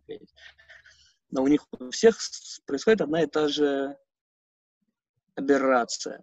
Они, когда слышат язык описания, они понимают, что язык описания, но это же формальная система. Теория — это формальная система. Потому что теория неформальная система. Если бы она была формальной системой, вот эту модель, которую сейчас предложили мысленного эксперимента, она бы работала. И последний из uh, моих самых таких толковых uh, uh, выпускников Кирилл Веселов, который написал гениальную магистерскую диссертацию по социологии и математике, как раз по теореме Пуанкаре и вот это все. Он первые полгода, пока учился в магистратуре, он действительно пытался показать, как может быть социологическая эпистемология построена на допущении, что теоретический язык — это формальная замкнутая система, которая схватывает только то, что заложено в духе, знаете, теоремы Гёделя практически. А, но даже он сломался в конечном итоге. Поэтому, с одной стороны, мы должны стремиться к тому, чтобы наши теории были максимально строгими формальными системами. А, а я вас познакомлю, он вам расскажет, расскажет почему сломался. А, наверное, потому что эта модель плохо работает, потому что есть разница между геометрией Лобачевского и теорией фреймов. Ну, то есть мне бы тоже хотелось, чтобы этой разницы было меньше. Все же, все же. Элемент искусства и философии слишком велик в наших теоретических построениях. Венский кружок сломался еще хуже. То есть Кирилл так не поломался, как Венский кружок. Что составляет мир да, это мы, это мы проговорили. У нас остается еще два вопроса. Три. А, как человек ориентируется в определенном мире согласно концепции множественных миров? Как вы, как вы ориентируетесь во сне? Ну, как-то вы в нем ориентируетесь, правда? А можно ли назвать сумасшедшего, потерявшегося между мирами? Нет, потому что мир безумия — это отдельный мир, он не между мирами. Между мирами никакого, никаких протечек нет. А, про догматизацию, пропо, согласен, кстати. Люди с психическим заболеванием в период приступов могут иметь неустойчивую форму переживания своего «я», быть заложником ломаной, не могут... Нет, нет, как раз э, то, что кажется неустойчивой формой переживания собственного «я» и ломаная временная перспектива, это и есть необходимые атрибуты мира безумия по Шуцу. То есть там все чисто.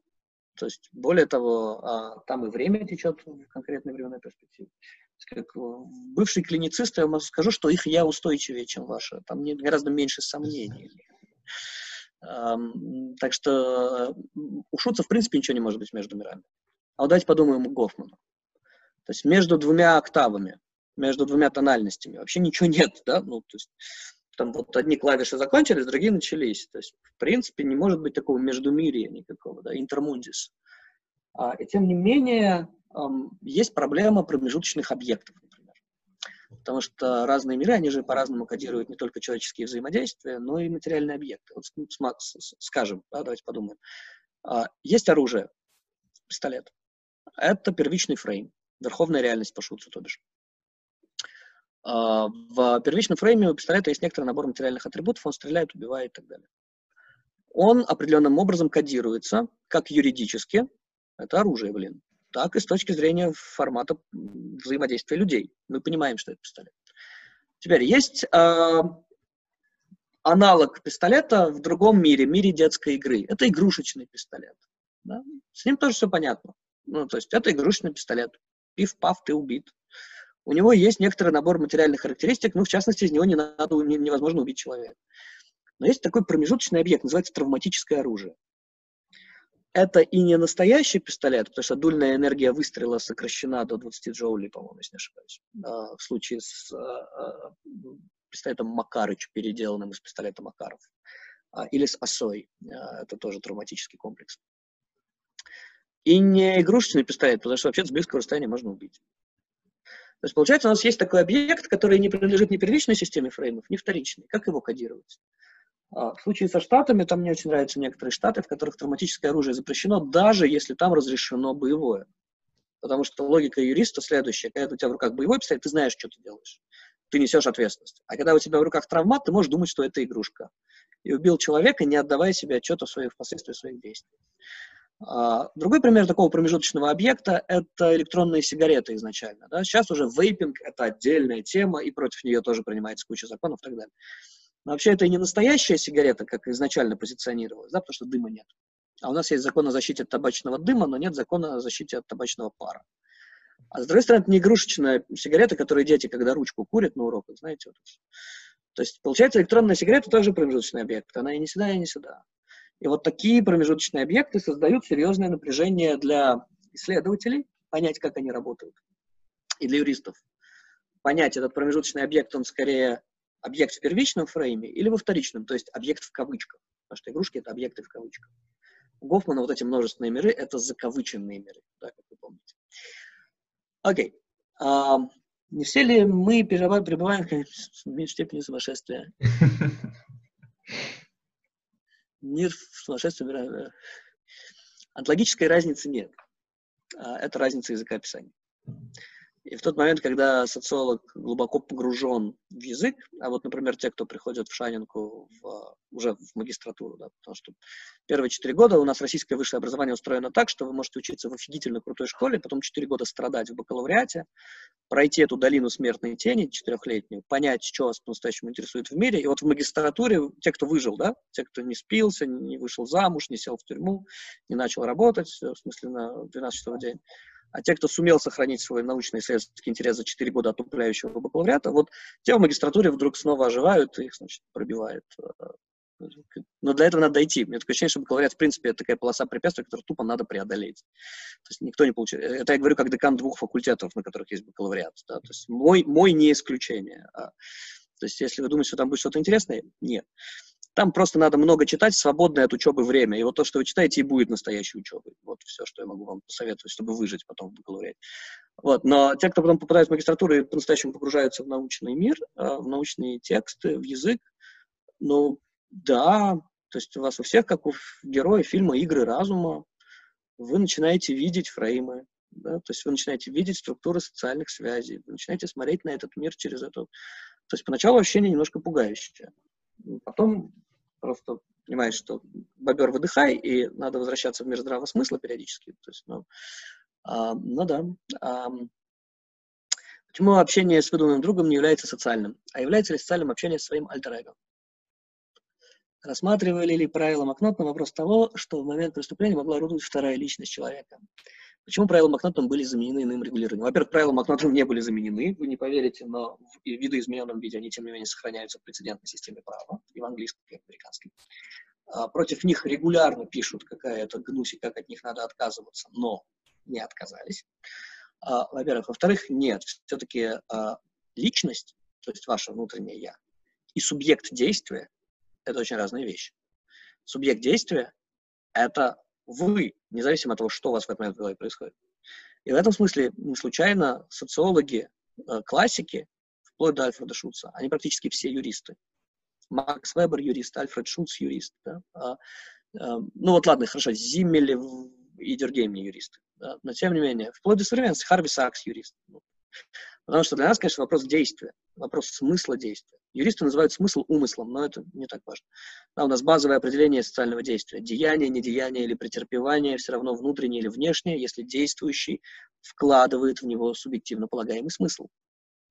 То есть чувствуете юридический привкус у, у социологической теории, да, легкий такой, а, или тяжелый довольно.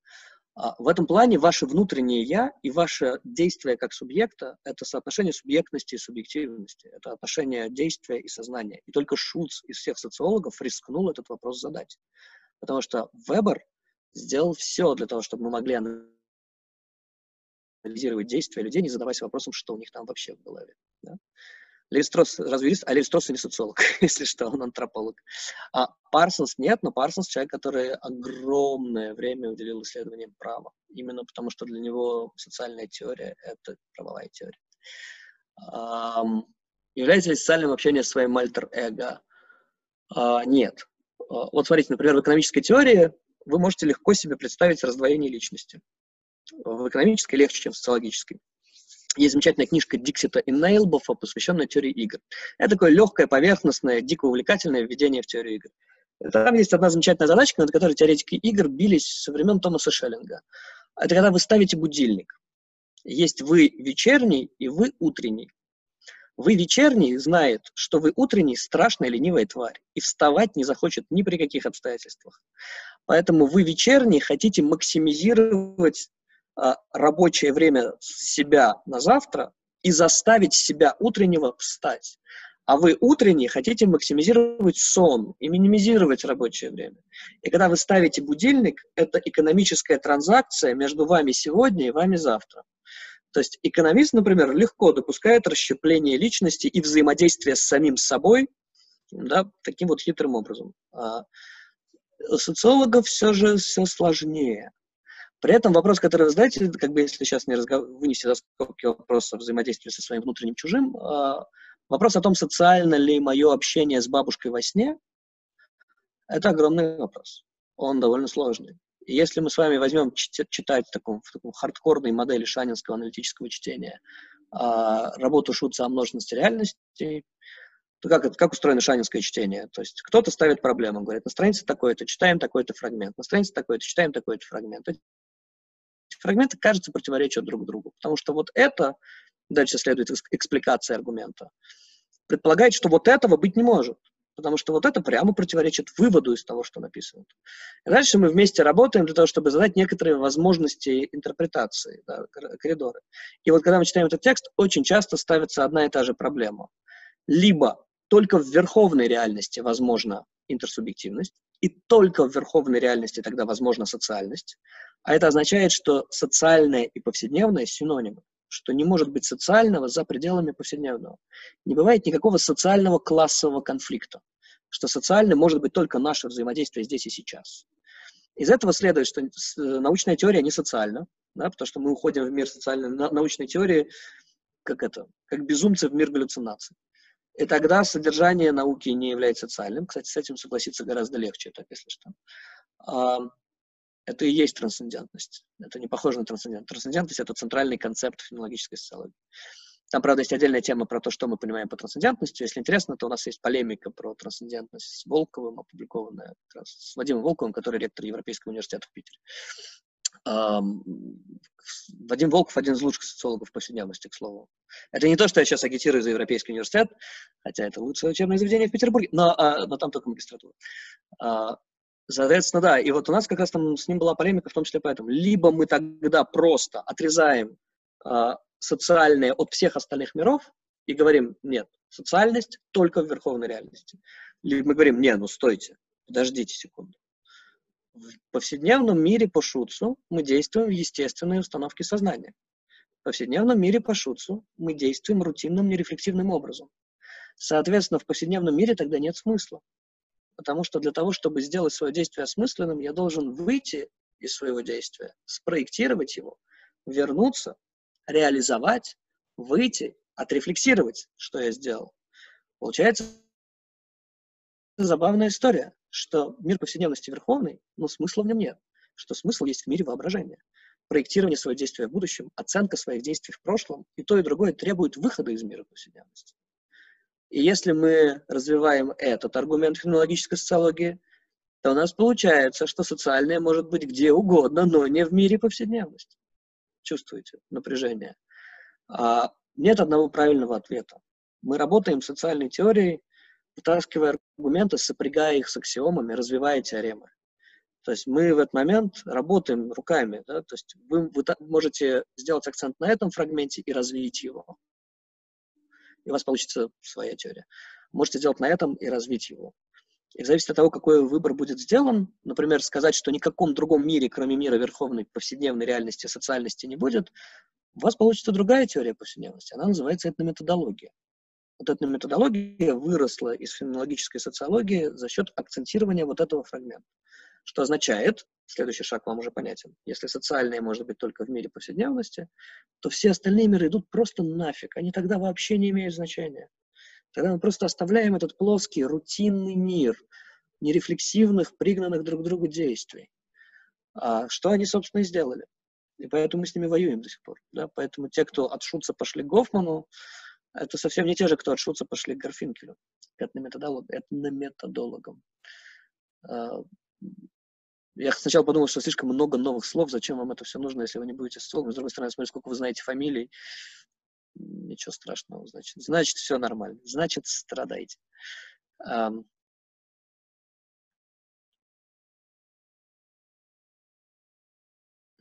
Абсолютно самореферентно, без возможности отсылать к чему-либо помимо себя. Этнические меньшинства обделены. Но ведь Гофман и Бурдек прекрасно персонализируются и сравниваются, да. Ну да, нет, дело в том, что они могут быть помещены в формальный систему. Просто в этот момент э, всегда есть кто-то такой формальный логик, где-то всегда сидит формальный логик, который говорит, если есть теория, ее можно формализовать, ее можно довести до такой жесткой формальной структуры. Ну, давайте, да, то есть мне кажется, что если бы это было возможно, с учетом того, что формальная логика очень хорошая, хорошо развитая область знания, это уже было бы сделано. А, но из всех попыток, которые сделали мои коллеги, которые я наблюдал, то есть у самого у меня такого не было, а, отсечение содержания. Вот у нас сейчас появится напряжение между людьми, которые сильно за формализацию, людьми, которые ты потеряешь все содержание. Погодите, вы еще, Елена, должны добавить э, еще аргумент про то, что в этом есть инт- э, элемент интеллектуального искусства, который будет потеряно. И тут же пойдет контраргумент. Формализация — это и есть интеллектуальное искусство. А, я наблюдаю каждый год вот эти две позиции, которые здесь представлены Евгением и Еленой. Пока эти две позиции есть, теория жива.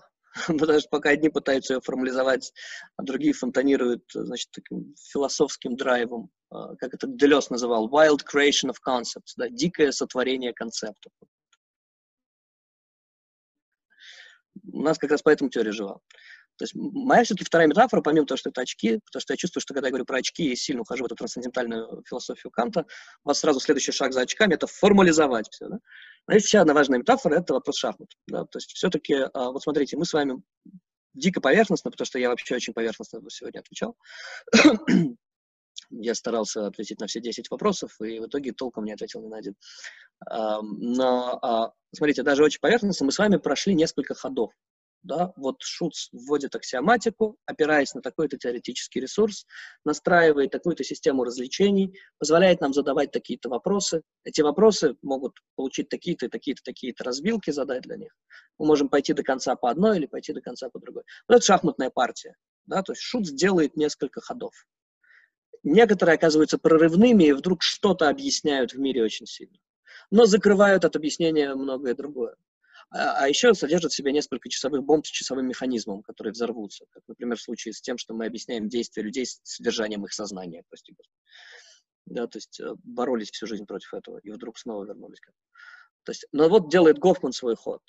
Отказывается от замкнутости, отказывается от иерархичности, переключает внимание на транспонирование и перевод. У нас появляется новый набор возможностей, и новый набор возможностей мы для себя закрыли этим ходом. То есть все-таки теория — это такая шахматная партия с миром. То есть вы делаете некоторые ходы, предотвращаете атаки, создаете горизонты оптических возможностей смотреть, объяснять, прояснять. И в конечном итоге, да, операционализировать, вы правы. То есть и в этом именно потому, что это напряженная теоретическая шахматная партия, у нас есть возможность операционализировать то, что мы делаем. То есть переводить в конкретные индикаторы, накладывать на мир и получать знания. А теория — это не чучело Дюргейма, Шутца, Гофмана, который стоит в красном уголке, а мы приходим и страхиваем с них значит, пыль тряпочкой.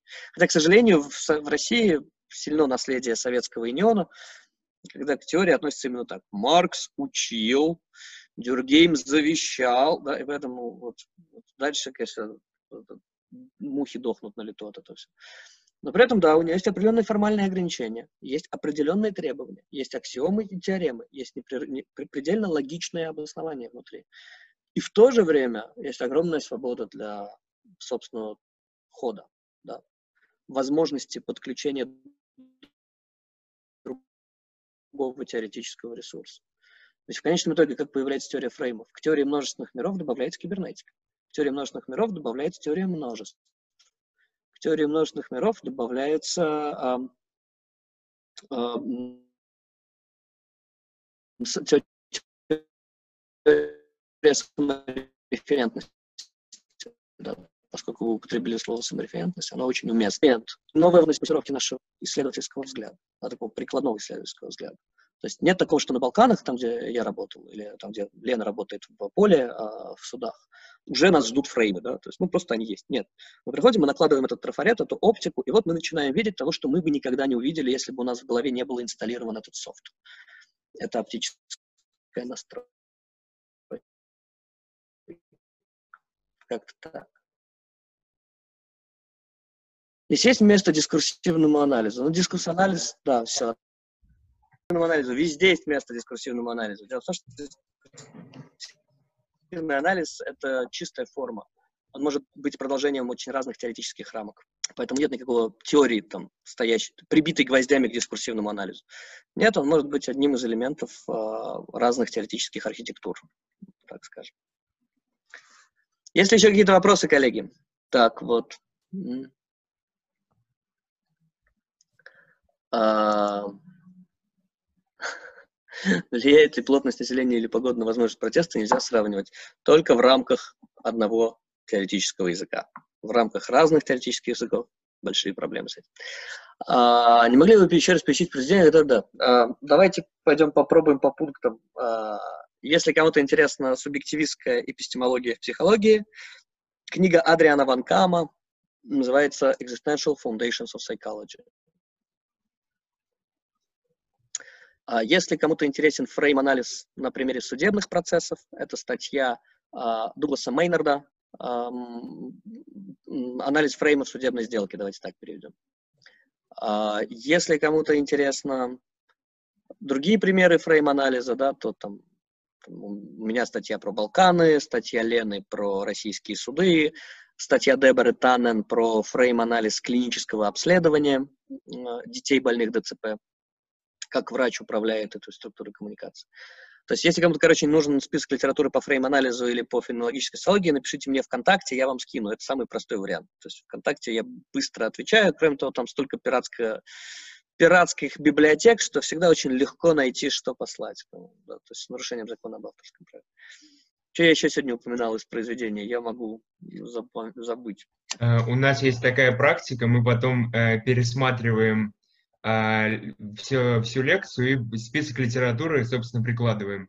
Но okay. только нам, нам наши организаторы запрещают э, из вышки нарушать закон об авторском праве, поэтому мы стараемся, если не можем найти в открытом доступе, просто оставлять ссылки там на название или на что.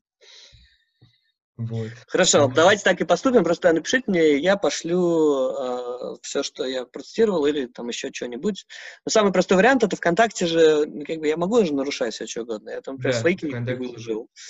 Э, в нарушение, э, ну как, не в нарушение, я, я правда спросил разрешение у издательства, прежде чем так сделать. А, можно еще небольшой, небольшую модерацию внести? Конечно. А, в, в нашу дискуссию, особенно в чате, а, студенты много добавляли. И, например, э, то, что вы сейчас обсуждали с Евгением, мы с ним какое-то время назад на кухне ночью обсуждали. Вот, поэтому у меня, у меня все а, отголоски той дискуссии, но было очень интересно. А теперь ребята, которые, собственно, студенты нашего проекта, э, будущие студенты э, университетов, пока школьники, если есть возможность, подключитесь по видео или голосом, если у вас какой-то может, есть вопрос по содержанию нашей дискуссии. А. Вот. А потом уже тогда какое-нибудь заключительное слово скажем и что-то обобщим. Да, и последний ответ Евгению. Просто напишите мне ВКонтакте, я вам кину там адрес э, Кирилла, вы с ним свяжетесь, он вам пошлет текст. Все просто. Включайтесь, коллеги. Я хоть посмотрю тоже на, на лица людей. Пока да, можете там если стесняетесь сначала поднять в зуме руку, я вас объявлю, и вы появитесь а, человеком. О, Роман, кажется... Роман на секунду появился и исчез. Да-да-да. Здравствуйте. Здравствуйте. Ага. Знаете, а, я сейчас метаюсь перед выбором. Нужно выбирать факультет для поступления как раз о бакалавриате одиозном, который мы сегодня не раз вспоминали. Скажите, пожалуйста, вы а сейчас вот в эпицентре науки, научного знания. Скажите, на что делать ставку? Сегодня вы говорили, что не существует а, мультидисциплинарных mm. каких-то научных знаний. А, я вот как раз думаю, или идти на какую-то узкую специальность, выбирать для себя узкую специализацию, ну, а, насколько это возможно в mm-hmm. а, фреймах как раз бакалавриата, или все-таки что-то общее, широкое, где можно будет выбирать себя найти себе. Ну, например, Liberal Arts тот же. Спасибо. Э, спасибо, да. А тут это, это такой экзистенциальный выбор. То есть, на самом деле, а, самое неправильное, наверное, хотя я сейчас не имею права даже говорить правильно или неправильно, потому что решать все равно вам, что можно сделать, это сказать, а, выбирайте ту специальность, которая будет вас кормить. Потому что вы, на самом деле, же никогда не знаете, что вас будет кормить. Это вот э, каждый раз разговор с родителями бакалавров, поступающих, есть такой родительский невроз, то, что они все время хотят узнать, кем работают социологи, не умрут ли они с голоду, вот это все. Но на самом деле родительский невроз. То есть у меня нет таких бакалавров на первом курсе, которые приходят и говорят, так, нас интересует простой вопрос, как устроен рынок труда социологов в России, скажите. Нет, все-таки, там, как ни странно, бакалавры люди более здравые, чем их родители. А, они, во-первых, понимают, что э, им не дадут в руки профессию. Высшее образование не является институтом профессионализации, вы это знаете не хуже меня. А, поэтому а, выбирайте то, что вам интересно. Когда а, мы учились, у нас не было ЕГЭ, во-первых, то есть не было возможности поступить в разные места, а во-вторых, не было Liberal Arts. Liberal Arts — это очень странное мероприятие, это такое четыре года шведского стола, когда немножко лингвистики, социологии, а еще рекламы и связи с общественностью, и, конечно, сверху все густо посыпано менеджментом. Да. То есть э, в конечном итоге э, эти четыре года задача, во-первых, не потерять интеллектуального интереса к миру, что не, что не так просто, как кажется, потому что бакалавриат, кажется, создан для того, чтобы убить людей интерес к миру. Вот. А во-вторых, не запереть себя в рамках э, узкой э, профессиональной э, клетки, той профессии, которая, во-первых, вам на самом деле не дадут, потому что нет такого бакалавриата, который дает профессию, и потому что нет бакалавриата токаря, например. А, да, а, точно так же, как вот врачи, например. А во-вторых, отобьют желание этим заниматься дальше. Поэтому выбирайте те специальности, которые вам интересно читать. А, в каком-то смысле ваш главный навигатор и ориентир – это круг вашего чтения сейчас. То есть то, что вы читаете с интересом, то, что заставляет вас читать про это дальше, сейчас, в 10-11 классе, это самое главное. То есть весь круг моих интересов сформировался в 10-11 классе. Я тогда этого еще не понимал, правда. А, потому что просто есть вещи, которые вам более интересно читать, менее интересно читать. И вот то, что вам интересно читать, направляет ваш выбор специальности. По-другому, если вы будете пытаться предвосхитить, как будет устроен мир после пандемии, какие специальности там будут пользоваться спросом, и ориентироваться не на собственный интерес, а на представление о том, что будет востребовано спустя 4 года, по-моему, это тупиковый путь. То есть я бы вот ровно... Это, я не знаю, как правильно, но я знаю, что так не надо. Как-то так. Ну, просто это очень важно сейчас, да. Главное, не, не принимайте невроз э, родительский как свой. То есть вопрос о том, он же потом ста... он, он философом, философом, уже сдохнет с голоду потом, да? есть, я что-то вот не видел ни одного философа, закончившего философский факультет, который бы сдох с голоду, зато видел столько менеджеров в, канаве, да? Их нанимали потом расшифровывать интервью за очень маленькие деньги, к слову об эксплуатации. Читал политическую философию, теперь хочу сбежать с политфака. Правильно, потому что вы читали политическую философию, пришли на политическую философию, поняли, что это не ваше, и начали читать что-то другое. И бегите туда, что начали читать. Это тоже нормально. То есть э, нет такого, что придя на политический факультет политических наук, вы себе выжгли клеймо где-то здесь такое, да, типа политолог.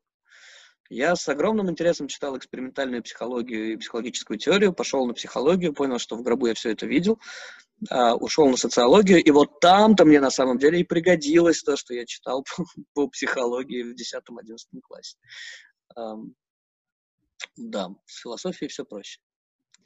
Другое дело, что философские факультеты в России тоже, к сожалению, имеют свойство демотивировать людей. А, создавая ощущение того, что философия — это такой фан, это как бы вот, это не работа. Но философия — это работа, теория — это работа. Это очень тяжелая, напряженная работа с понятиями. То есть поэтому социология — это очень сильно прикладная философия. Это философия, когда вы сначала работаете с теоретическими конструкциями довольно сложными, а потом фундаментальными, несомненно. А задача эти фундаментальные конструкции опрокинуть в мир, чтобы они начали производить данные цифрах, словах, в наблюдениях. А, и поэтому, например, у нас очень много а, философов, которые приходят в социологию как раз потому, что хотят теперь освоенный багаж текстов и языков, которые они наработали, перевести в плоскость исследований. Да. Вот. В каком, да, я, я люблю эту фразу, потому что социология — это эмпирическая философия, но Боюсь, что на этот статус могут претендовать и многие другие дисциплины тоже, впрочем. Потому что, например, хорошая политическая наука – это тоже эмпирическая философия. Но только хорошая. Да, то есть с политическим, все-таки с политическими науками чуть сложнее, чем социология, потому что социология хотя бы есть корпус теории, такой очень понятный. Политические науки распались от э, ангажированных, политизированных доктрин, которые ставят своей задачей, по-моему, вывести людей на баррикады, а не понять, как устроен мир, да, типа и так уже поняли, поэтому вперед. А, и на такую очень убогую количественную политологию, где там, значит, соответственно, правильно построить регрессионную модель по мажоритарным а, округам а, по закону Дюверже. То есть, но при этом, скажем, то есть у нас, например, читается курс на магистратуре по теории политического субъекта, и это, в общем, что-то среднее. Это не совсем философия и не совсем убогая количественная штука. Мы у вас социальную украли?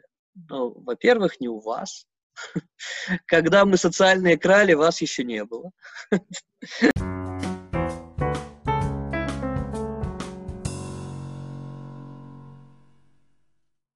тебя скажу, потому что я вообще очень... Такую, как бы, вопрос-интервенцию, что ли, yeah. и одновременно попытаюсь как-то закольцевать дискуссию. Вот он у меня а, зрел, зрел и, наконец, созрел, хотя я могла бы воспользоваться правом как бы задать его анонимно и выдать его за вопрос участников, но не срослось. А, вот. А, поэтому я сейчас э, возьму на себя такой риск, наверное, потому что вот раньше шла речь про, некоторое время назад пошла речь про политическую философию, вот, я как женщина с еврейской фамилией не могу не вспомнить другую женщину с еврейской фамилией, Ханну Аренд. А, вот, если мы говорим о суде, то мне почему-то сразу вспоминается суд над Эйхманом, о котором она писала, вот, и, соответственно, вот, насколько я помню, у Джеймса мы говорим о том, что вот есть верховный мир повседневности, есть там а, далее как бы менее, грубо говоря, реалистичные миры, в том числе мир сумасшедшего. И вот, соответственно, если а, человек как бы осознает себя только в мире своего сумасшествия, то а, и судьи должны его как бы встать на его место в этом смысле.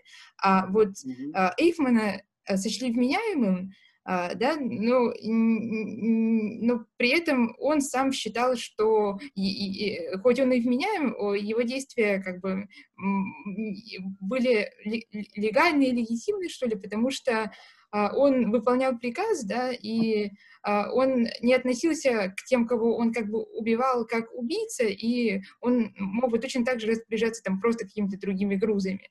Да? И можно ли в этом смысле сказать, что вот такие тотальные институты, или не тотальные институты, а просто социальные институты, как бюрократия, создают такие свои собственные миры, которые а, вот изоморфны а, и мирам сумасшествия в каком-то смысле, а, и, или так сказать нельзя, потому что в конечном счете его все-таки осудили. И, и как бы это было просто, было просто такое оправдание, которое не, не сочли валидным, что ли. Это очень хороший вопрос. Если бы вы задали его раньше, я бы прям очень долго на него отвечал. Сейчас я постараюсь ответить на него более коротко. А, одна из ключевых проблем состоит в том, что, переводя ваш вопрос на язык теории множественных миров, мы бы задали вопрос, то может ли сам мир быть преступным. То есть а, он действовал легально абсолютно. То, что его фраза «я выполнял приказ» — это не оговорка и не отговорка. Он выполнял приказ и он действовал по принципам этого мира. И если э, напрямую переводить это, скажем, в современные юридические процессы, то, скажем, э, насколько...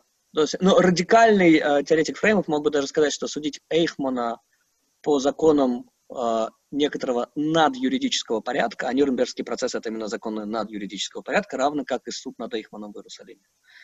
Э, это все равно, что судить игрока э, в GTA — за убийство, значит, с причин... и, и, и, грабеж, и, и кражу собственности. Да? Потому что игрок в GTA действует по правилам этого мира, а судят его, получается, тогда по совсем по другим правилам. И а, вообще вопрос, может ли сам мир быть преступен, а, очень сильно как бы не очевиден. Потому что вообще как бы нет. Ну, то есть в, правилах, в случае с правилами Макнотона это не работает, потому что правила Макнотона, э, ирония с ними состоит в том, что британские судьи, которые их придумали, перенесли британское правосудие на все вымышленные миры. То есть они предположили, что даже находясь в мире сновидения, вы обязаны действовать в соответствии с британским законодательством. Вот такой вероятный колониализм просто. То есть мы колонизировали часть Африки, а заодно сновидения, галлюцинации и научная часть. А, поэтому а, в данном случае правило не работает. Но там все гораздо хуже, там все гораздо более серьезно. Потому что банальность в аргументе Ханы Аренд – это синоним слова повседневность. И если мы посмотрим на ее ключевую аргументацию, почему нет у социологии повседневности большего врага, чем э, моральная философия. Не политическая, а именно моральная философия. Потому что так же, как для социолога повседневности – понятие повседневности коннотировано очень позитивно. Это мир здесь и сейчас. Это мир, как мы его видим, как мы его наблюдаем, как мы в нем участвуем. То для морального философа повседневность – это синоним зла. Именно поэтому банальность зла следует перевести как повседневность зла. Ровно поэтому Стэнли Милграм, который проведет свои эксперименты с эм, подчинением, объяснит результаты законами повседневности, как он их называет. Люди, которые в его экспериментах убивали других людей током, причиняя им перед этим страдания, а, действовали просто потому, что в мире повседневности есть такая вещь, называется институты. И в этих институтах люди в белых халатах отдают приказы, и ты им подчиняешься. А, Аренд, Милграм, Коржибский, а, куча других прекрасных людей создали огромную теоретическую базу для того, чтобы сам мир повседневности воспринимался как мир, обезличивающий рутины, в которой невозможно моральное суждение. А если Эйхман, находясь в этом мире, не мог трансцендировать и отдать себе отчет в том, что он делает, то моральное суждение невозможно, а потому он не является моральным субъектом. А если мы смотрим на мир повседневности так, то тогда любое действие человека, которое он совершает рутинным порядком, как за хлебом сходить, я не знаю, воды налить из крана, не является моральным действием, а значит, к нему неприменимы категории добра и зла. А, и отсюда, собственно, хайдегеровское понятие, к слову, уже если вспомнили Хану Арен, странно не вспомнить Хайдегера, да, дасман. То есть das Man как состояние тотальной обезличенности. Das Man как состояние рутинного растворения в повседневном э, существовании. А, поэтому, как ни странно, а, если мы заходим на проблематику повседневности со стороны Ханны Арендт и моральной философии, то сам повседневный мир оказывается источником зла. Сам повседневный мир оказывается а, тем, что не позволяет вам выйти, трансцендировать, занять дистанцию, дать отчет, э, self-awareness, присвоить квалификацию своему собственному действию и сказать, блин, кажется, я совершаю геноцид. То есть, а, потому, собственно, и в аргументах Милграма, и в аргументах Аренд мы найдем ровно одно и то же. Это клерки, как она описывает Эйхмана. Она говорит, это клерк.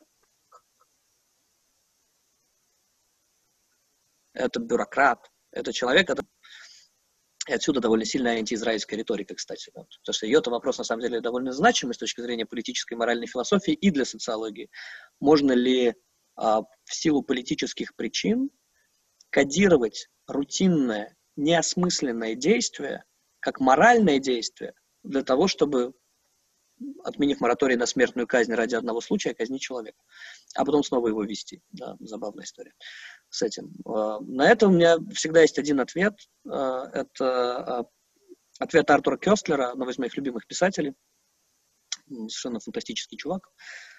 В прошлом был другом недавно скончавшегося Теодора Шанина, создателя Шанинки. А, и у Кёстлера есть такой сюжет. В одном из его романов, если не ошибаюсь, роман называется «Век вожделения».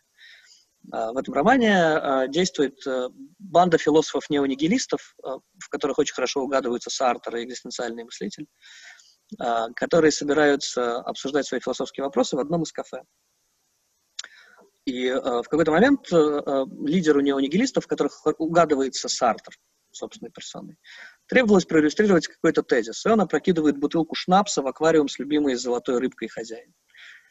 Да, такой э, Эйхман. Э, и дальше ему ну, как бы совершает какое-то действие в порядке иллюстрирования тезиса.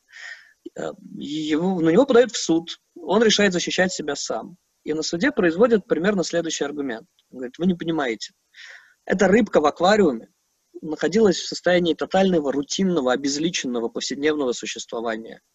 Она совершала эти свои бессмысленные круги, не будучи субъектом своего действия, а находясь в состоянии дасман. А потому, собственно, когда я прокинул туда бутылку шнапса, рыбка перешла в пограничное состояние, трансцендировала, заняла позицию э, морального субъекта, слилась с рыбьим абсолютом, и, наконец-то, прекратила это повседневное бессмысленное брожение. А, дальше он практически очень хорошо воспроизводит вот эту экзистенциалистскую риторику, выхода из повседневности, отказа от рутины, трансценденции, моральности субъекта, который смотрит на это все. Но Кеслер заканчивает тем, что суд не внял аргументом Сартра э, и посадил его, в общем, нафиг. А, в каком-то смысле вы можете очень долго а, с позиции моральной философии говорить о том, что корень всех зол как раз лежит в этом повседневном, обезличенном, рутинном, тупом существовании, которое не позволяет вам выйти, занять позицию морального субъекта, отстраненного наблюдателя. Но для социолога повседневности это все разговоры в пользу бедных. Потому что для нас в конечном итоге вопрос не в том, насколько моральный вы как субъект, не в том, насколько вы являетесь клерком или осознанным палачом, отдающим себе отчет в своих действиях. А для нас в конечном итоге это вопрос о том, может ли быть преступен сам мир. Может ли быть сам фрейм, в котором вы действуете сообразно правилам его поведения, по ту сторону закона? И ответ теоретика фреймов нет, не может. Потому что закон – это всего лишь один из фреймов. Он не является универсальным. Точно так же, как ваши моральные оценки не являются универсальным основанием суждения. Больше нет универсального общего знаменателя. Релятивизм – да, цинизм – да, а морализм – да, но добро пожаловать в мир микросоциологии. Э, мне кажется, отличная заключительная ремарка. И, и все это было «Добро пожаловать в мир микросоциологии». А, То есть мне нужно сделать такой плакат в духе «Вы циничная сволочь, вам плевать на моральную философию? Добро пожаловать к нам!» Да, отлично. Политологи могли бы сделать то же самое. Не, ну не настолько цинично. Нам нужны умеренно циничные сволочи. А можно я возьму на себя э, ответственность какое-то заключительное слово сказать? Э, и э, Саша потратила это свое право на вопрос, и, и вопрос очень ключевой и интересный. А я а, приведу, закольцую всю эту дискуссию с ее изначальным фреймом. Это обсуждение а, Олимпиад и тем, которые потом можно использовать в олимпиадных заданиях. И мне кажется, ключевая часть этой дискуссии, которая может быть вам практически полезной, здесь я отвечаю за Олимпиаду по философии, за которую я, в общем, в проекте отвечаю, а, вот это вот а, восприним, воспринять все теории и все труды, которые вы читаете, как определенный язык описания. И от вас Олимпиада по философии будет требовать а, оперировать этими языками описания, а, и особенно в первом задании, такое там крупное сочинение, будет требовать от вас а, понимать, как этот язык устроен. Как раз его предел, вот то, что вы сказали, что-то видеть, а что-то не видеть. А, и там еще вас попросят сравнить разные языки из разных времен, а, и вам нужно будет их как-то соотнести. Поэтому очень важно настроить такую оптику как раз восприятия текстов. И это поможет вам на всех Олимпиадах. Вот вы прочли какую-то книжку автора, и вот в это ваше восприятие его языка как-то ее поместили. Потом вот эти вот структуры, они помогут легче справляться с заданиями, не паниковать и быть уверенным в своих знаниях, так или иначе. А, вот, большое вам спасибо. Это был э, просто потрясающий опыт. А, не, не знаю. Если что, пишите, коллеги, да. Проще всего в соцсетях, еще проще ВКонтакте, потому что она быстрее отвечает. Договорились. Спасибо большое.